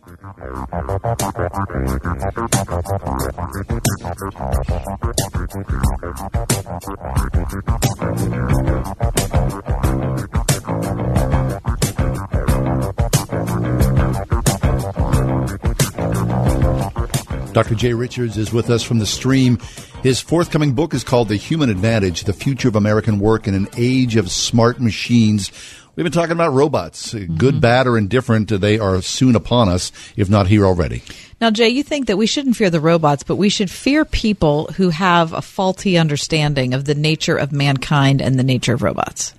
Absolutely. And in fact, in this recent piece at the stream, I argue don't fear the robots, fear the robot philosophers. Because, um, I mean, I'm an academic. I write and speak about these things. And what worries me is how many uh, officially smart people who should know better actually think robots are on the verge of consciousness. Mm-hmm. In fact, there's this philosopher that I respond to in my piece in Notre Dame. This is, you know, one of the, top, best regarded Catholic colleges in the world. I don't think this professor is a Catholic or even probably a Christian, but he just buys the whole so-called strong artificial intelligence line, hook, line, and sinker. He's expecting uh, fairly soon here we're going to have machines that love us and want to have a relationship with us and act for purposes and all these kinds of things. And this kind of hype, I think, is really dangerous because first of all, it degrades our own humanity. But I think it also feeds into this idea that machines and robots are not just going to be disruptive to the way we work, but they're literally going to replace us. And I mean, in the last three or so years, there have been at least two dozen books, by my count, that essentially are arguing this that, that machines are going to replace us. And then usually that's a prelude to some kind of really bad public policy suggestion, which is unfortunately what you end up getting. So it scares people for something that's not going to happen, and in some ways takes our focus off of what is going to happen. Mm. But you say that the foundation of that is just a, a faulty understanding of who we are, and so if we don't understand who we are and who what our rights are, who conferred those rights on us, if we don't get those basic fundamental understandings, then we can't possibly figure out how a robotic presence is going to fit into the world as we know it.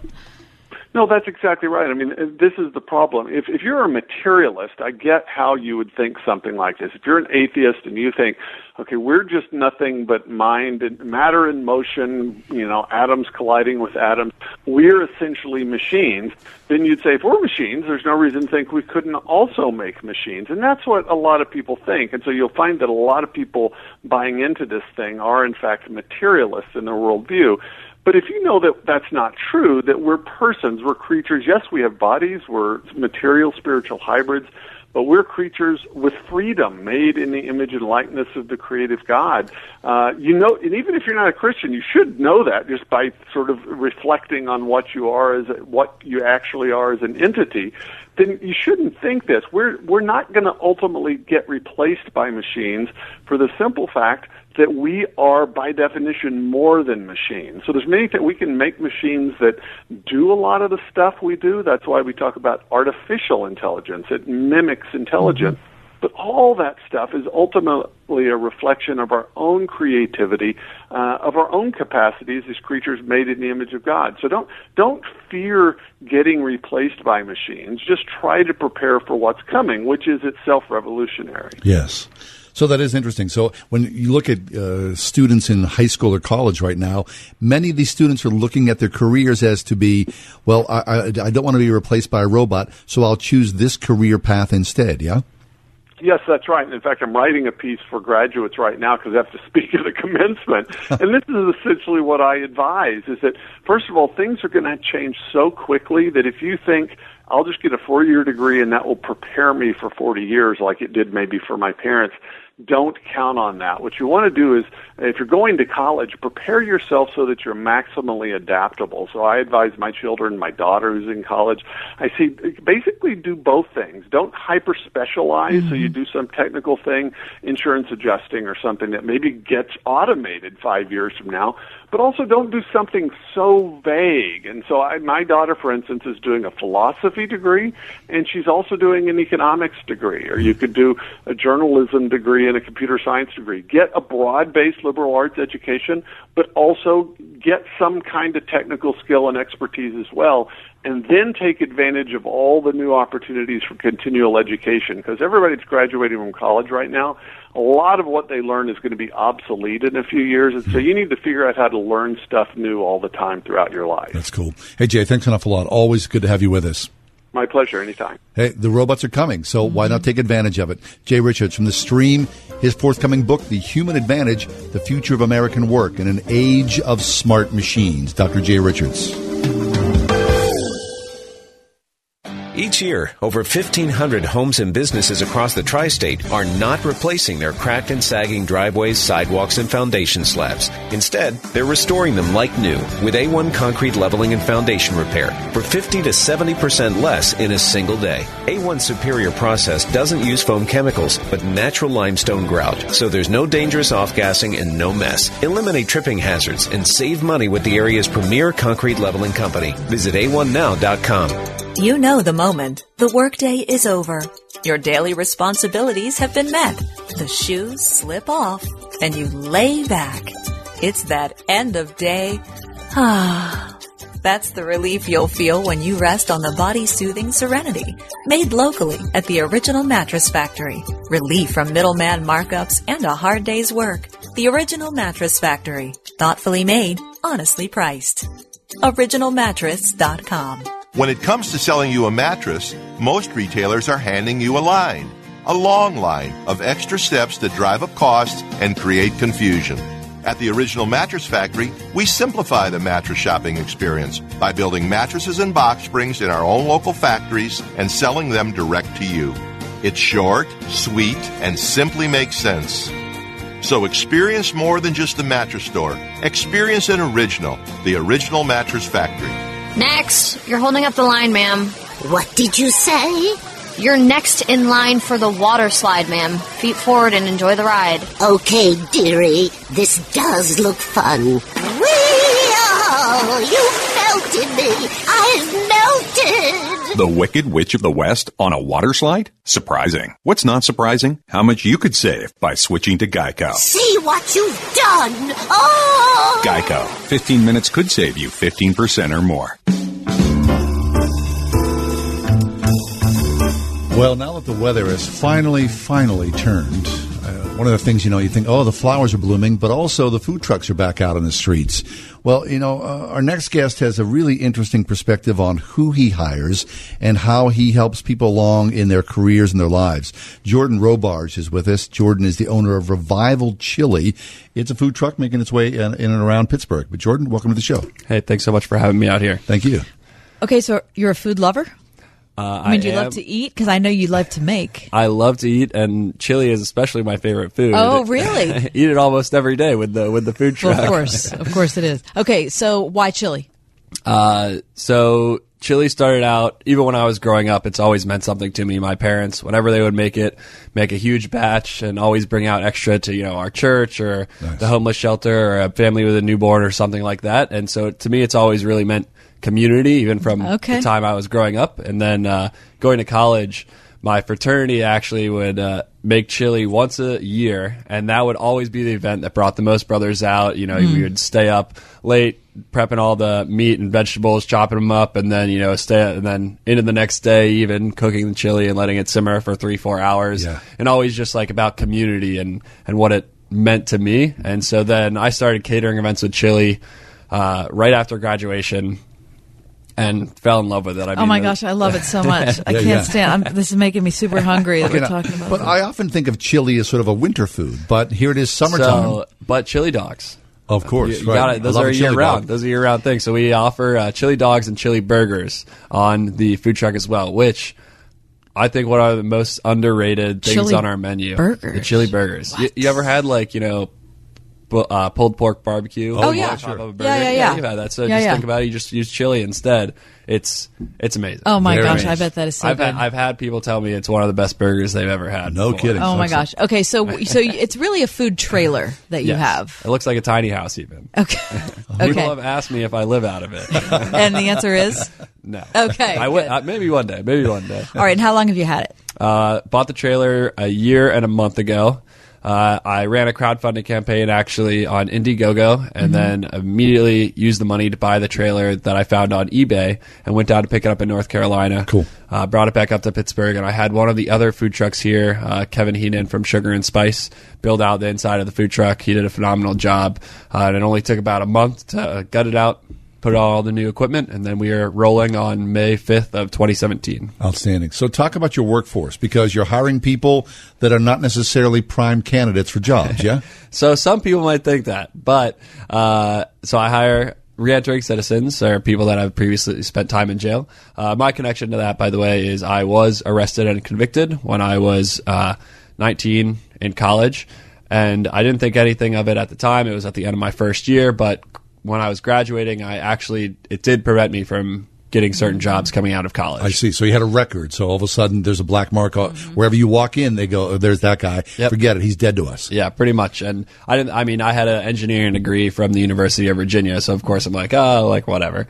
But I would go to interviews and I would get to the final round and then be like, oh, we liked you. Like you'll hear from us in a couple days. You're probably going to get it or something along those lines. And then I would hear from them and they would say, just kidding. You're you're not you're not going to get the job. We found out you you got a mark against you. Yeah. Uh, so that's kind of what really opened my eyes to the problem. Uh, again, I'm from Northern Virginia. Uh, didn't really kind of know the pro- the huge problem exists within Right. our society, and that really opened my eyes to it. Uh, and then seeing what some of the other people are doing throughout the nation, such as 068 here in Pittsburgh, is a great organization. Uh, Drive Change out in New York City. Uh, then Community Kitchen as well. We work closely with them here in Pittsburgh to kind of source uh, candidates. So my current full time employee is a graduate from Community Kitchen. Uh, he's one of the hardest workers I've ever met. He you know comes to work every day and is always like, "All right, what do we got to do?" Like, and if it's slow, he's always trying to find something to do on the trailer, which is phenomenal. Excellent. That's great. So good. So have a heart for guys who want a, a fresh start. I mean, Yeah. that's a really good thing. Guys and gals, yes. Excellent. Okay, so um, tell me about your chili.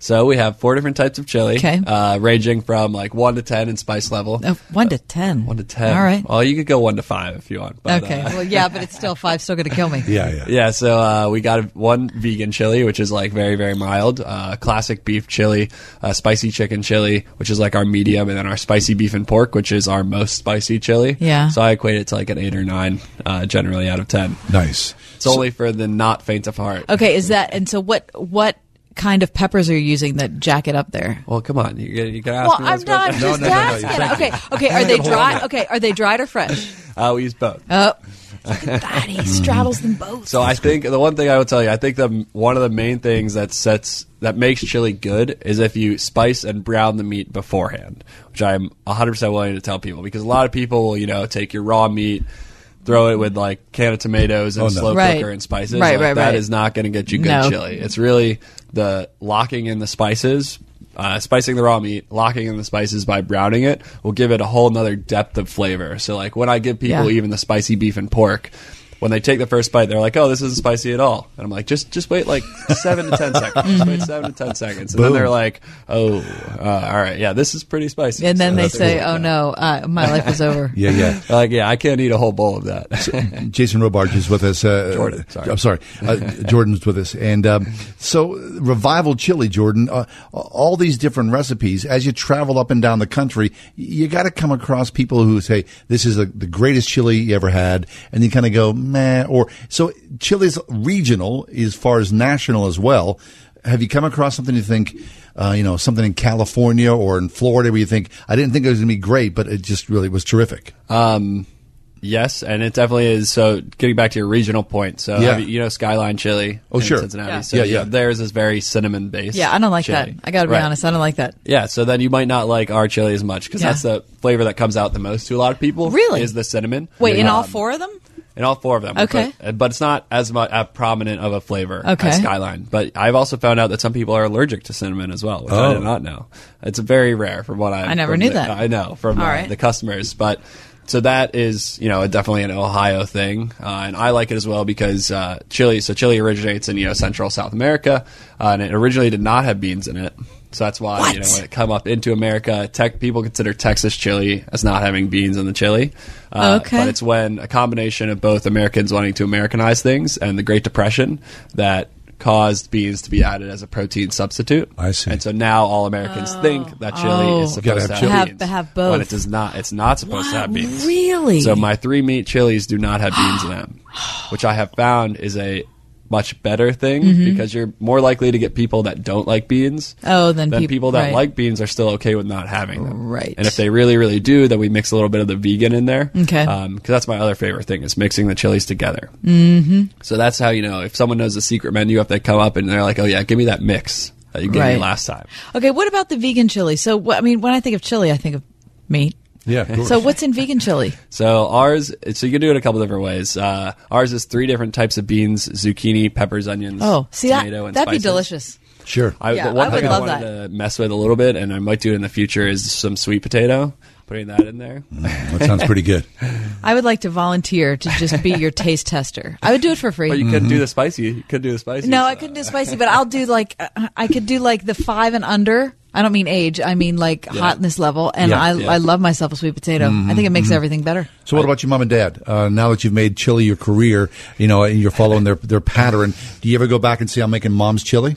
Um, no. Oh, no. Because they like my chili better. Uh, I was gonna say mom's chili isn't very good. That's the problem. So uh, they, I mean, they're one of my biggest customers. Honestly, like anytime I go home, I almost always bring a cooler full of chili, and they'll buy What some of it. And a then perfect child. Tell their friends and stuff, and so I'll leave them like extra things of chili to give to their friends and stuff. Nice. Um, so it's a lot of fun. Mm, Okay, so food trucks weren't in Pittsburgh ten years ago. I mean, they were in New York, but they weren't in Yeah. Pittsburgh. Yes. So I mean, What you're, happened? Why Yeah, how did that happen? Uh, so it started exploding the beginning of 2016 is what I would say, and that's mainly what I think. So I had just moved to Pittsburgh in the middle of 2015, but I think they started exploding because of a law change that occurred at the in December of 2015.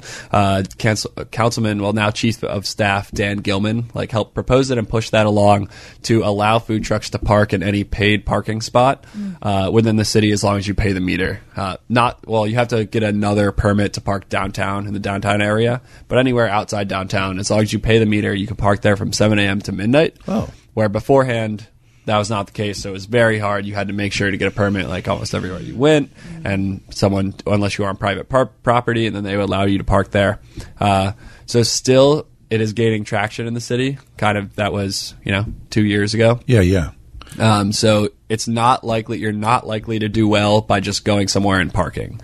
Uh, is unfortunate right now, but I think it is slowly changing. So, for example, like our schedule is booked out for most of the year right now with just different office parks around the city. Wow. Oh, so you've got a Um, locate like here at Parkway exa- Center. Yes, exactly. Or so we go out 376 for a couple different places. You got um, there's one we went to last week. I'm blanking on it now, but there's office parks. You know, all down 376, Sure, sure. both east and west. You got 279 north, 79 south. Just office parks everywhere that are more or less food deserts around them, so people have to go and drive somewhere to get food. Like this. Exactly. Well, you got don't you got that one place down there and a sandwich place over there or something like that? Listen, we can talk about that later.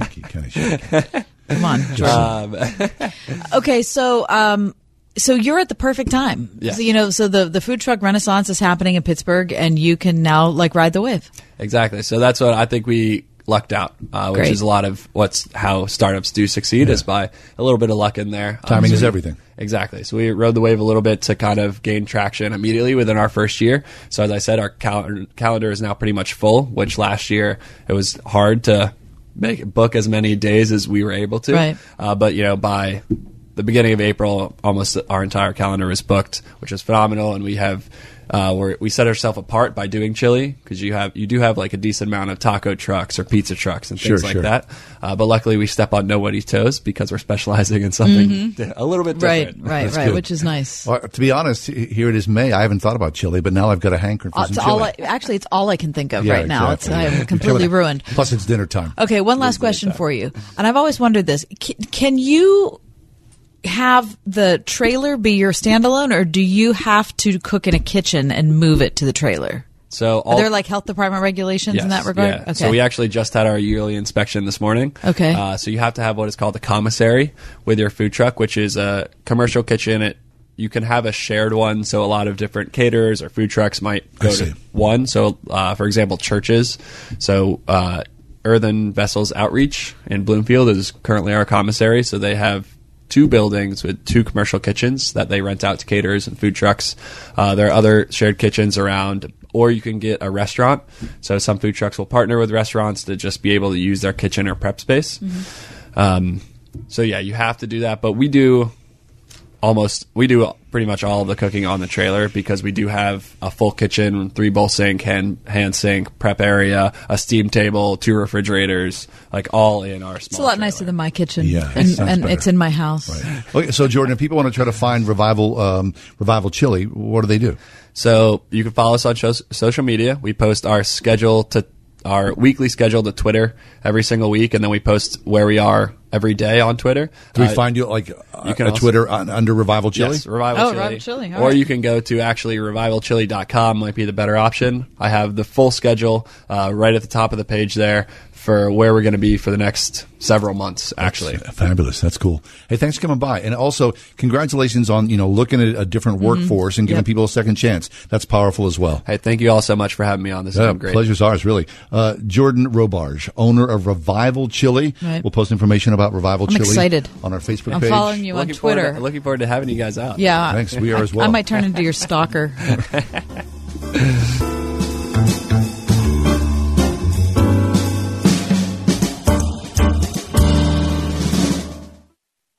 Hi, this is Tunch Ilkin. Kick off your Memorial Day weekend with me and my good buddy Craig Wolfley on Saturday, May 26th at the Great Lawn across from Heinz Field for our 16th annual Walk for the Homeless. The fun begins at 8 a.m. and ends with lunch and festivities. Money raised that day will benefit Light of Life Rescue Mission, an organization that provides food, shelter, and hope for Pittsburgh's homeless and hurting. There are many ways to get involved. Form a team to walk, become a business sponsor, or volunteer. For more information, visit lightoflife.org or call 412 258 6128. Hi, this is Clint Hurdle, manager of the Pittsburgh Pirates. I want to invite you to the ballpark on Friday, July 27th for our annual Faith Night at PNC Park. After we host the Mets, some of our players and I will be discussing what an important role that faith has played in our lives, both on and off the field. Join us and visit pirates.com slash faith night to reserve your seats. We're looking forward to seeing you at the ballpark. More details at wordfm.com slash pirates. In places around the world, there are elders who long for community, connection, and the opportunity to live with greater dignity. Sponsor an elder through Unbound and help bring a brighter tomorrow to one person who has helped us all build a better world. Meet one at unbound.org. Seriously, all I can think about is chili. Of course. Jordan Robarge ruined me for the next hour. I mean, can, where can I go? I don't. I don't have time to make chili tonight. I have to go eat it. It's. I have to find it. I'm going to have to try this because, again, I've got this sort of bias in my head that chili is essentially a winter food. Okay, you know what I love with chili? Hmm. Cornbread. Of course. Oh my Yeah, yeah, gosh, yeah. that is the most fabulous Yeah. combo. Uh-huh. I decry this. So when my, my wife makes this fabulous chili, but then when we had little kids, they were like, uh, I know, I like this, you know, it's not, I'm like, so then we had to sort of Oh. scale back. Spare. And we have not had, you know, we occasionally, so she's, you know, it's just, Right. So now she doesn't make chili anymore. Right. Kids. Good grief. oh, the kids are messing All right. things Okay. up. Let's. Okay. Speaking of the kids messing things up, I saw this article in the Boston Globe this morning about millennials. Okay. Now, when when I think of the when I think of millennials and food, I think of eating out all of the time. I think of farm to table food. You know, we're going to reject chemicals. We're going to reject pesticides. We're going to do all organic. Mm. Or you know what I mean? That's what I think of. Well, listen to this. Even millennials, it says, a generation known for its foodie tastes, as I said, Yes. are embracing frozen vegetables and meals, which are convenient and less expensive than takeout. I mean, the irony is so thick here. Frozen It's So thick. Okay. Um, the recent uptick in popularity of frozen foods, which is at $53 billion a year in America, stems in part from a record high level of single Americans as millennials wait longer to form families. Okay, so people are single for longer, and so frozen meals are an easy way to control portions, and there's typically very little waste. Mhm. Do you eat frozen food? No, I, I eat frozen vegetables Okay. Because I think frozen vegetables are fabulous. Oh, I think oftentimes if you if you do a little bit bit of research on it, if they're frozen quickly, you end up with a higher nutrition level Mhm, even yeah. than if you buy something fresh. I love I love frozen vegetables. So my uh, my 17 year old has been eating these things called uh, devours. Have you seen this? Mm-mm. They're in the frozen food section. And at first I was kind of like, yeah, you know, what do you? I liked them a lot. Oh. And new Mike and I, we, we have an affinity of both these. You go in the frozen food section, it's like mac and cheese or buffalo chicken or some kind of, you know, rigatoni and uh, sausage. And it's all this different weird mix. Um, you know, but it's a staple food, but it's, it's, it's only three ninety nine. Okay. It's a, like, like a nice little lunchtime portion. So it's like in a bowl or something? Like a little tray. Oh, okay. Highly recommended. All the right. Devours. Sort of Okay. like a TV dinner. Kind of, Yeah. yeah. I mean, the TV dinner when I was a kid. Oh my god! I thought I died and went to heaven. You've got that right. I loved the heck out of a TV Who dinner. doesn't love a oh my TV dinner? gosh. The When's the last- Salisbury steak TV Oh. dinner uh, I- with the No. mashed potatoes. Meatloaf. the Parmesan. Oh my gosh. Oh Meatloaf. yeah, yeah. So good. When's the last time you had a TV dinner? Uh, I think I was probably 13. What? Mm-hmm. Mike? Probably around 18. What? Yeah. It's been a What, what do you eat TV dinners? No, no, but occasionally, like again, because I had young young boys, and they were like, "Are you kidding me? This TV dinner it was like they couldn't believe how fabulous it was." So occasionally, we'll be like, you know, and I'll go, "You guys, you want a TV dinner?" And they're like, "I'm in." So the three of us will have something. Okay, but let me ask you something. When you look at a TV dinner, of Yeah. course, I haven't seen a TV dinner Don't in a long up. time, so I, I don't, I don't know what they're like. But when I think about how they used to be, I think I would be hungry when I was done eating them. Oh, definitely. For me, at least, yes. What really like a hungry man? Yeah. No, no, they're fine. I don't think I was doing a hungry man. Hungry man is bigger, right? Oh yeah, yeah. If I you're don't think like, hungry you know, man went meatloaf. I mean, I was committed to meatloaf. If so you're I- eating like the little Swanson thing, you Yeah, know, it was like a Swanson Well, that was like from thing. 1954 when Well, everybody was live. I- what- now you kind of want, you know, give me that side of beef. remember, remember the lame little dessert in the middle? Oh yeah, That was The always brownie? lame. the cobbler. Yeah, it was lame. Yeah, I always kind of liked it though. I love the brownie. Did Me you too. really? When, when I the moved out brownie of my- wasn't bad. Brownie Now, was you- now great. you're right. The brownie was not bad. No. but the pudding that was terrible. Hey, listen, it It was, was, all like TV half dinners. pudding, half cake, or something. It was a treat to me. It was, it was like sort of a step into independence. But I've got my TV dinner. All is well. I think they ate that at the royal wedding. The Ride Home with John and Kathy, a production of Word FM and Salem Communications. This is Michael Medved. Three star general Michael J. Flynn, head of the Pentagon Intelligence Agency, knew all the government's dirty secrets. He was one of the most respected generals in the military. Flynn knew what the intel world had been up to. He understood its funding. He ordered the first audit of the use of contractors. This set off alarm bells. The explosive new documentary, Flynn, Deliver the Truth, Whatever the Cost, uncovers the facts behind this scandal. Flynn told the truth. He was the most dangerous person for Donald Trump to hire. I find out the worst enemy that I'm going to face in my life is right here in America. They took my assessment and they wanted me to change it. And I was like, I'm not changing it. They had to get rid of Flynn. With in depth interviews, archival footage, and never before seen personal records of the man behind the headlines. I just felt like I was drowning. Flynn, Deliver the Truth, Whatever the Cost. Available now. Watch it today. Go to salemnow.com. Salemnow.com.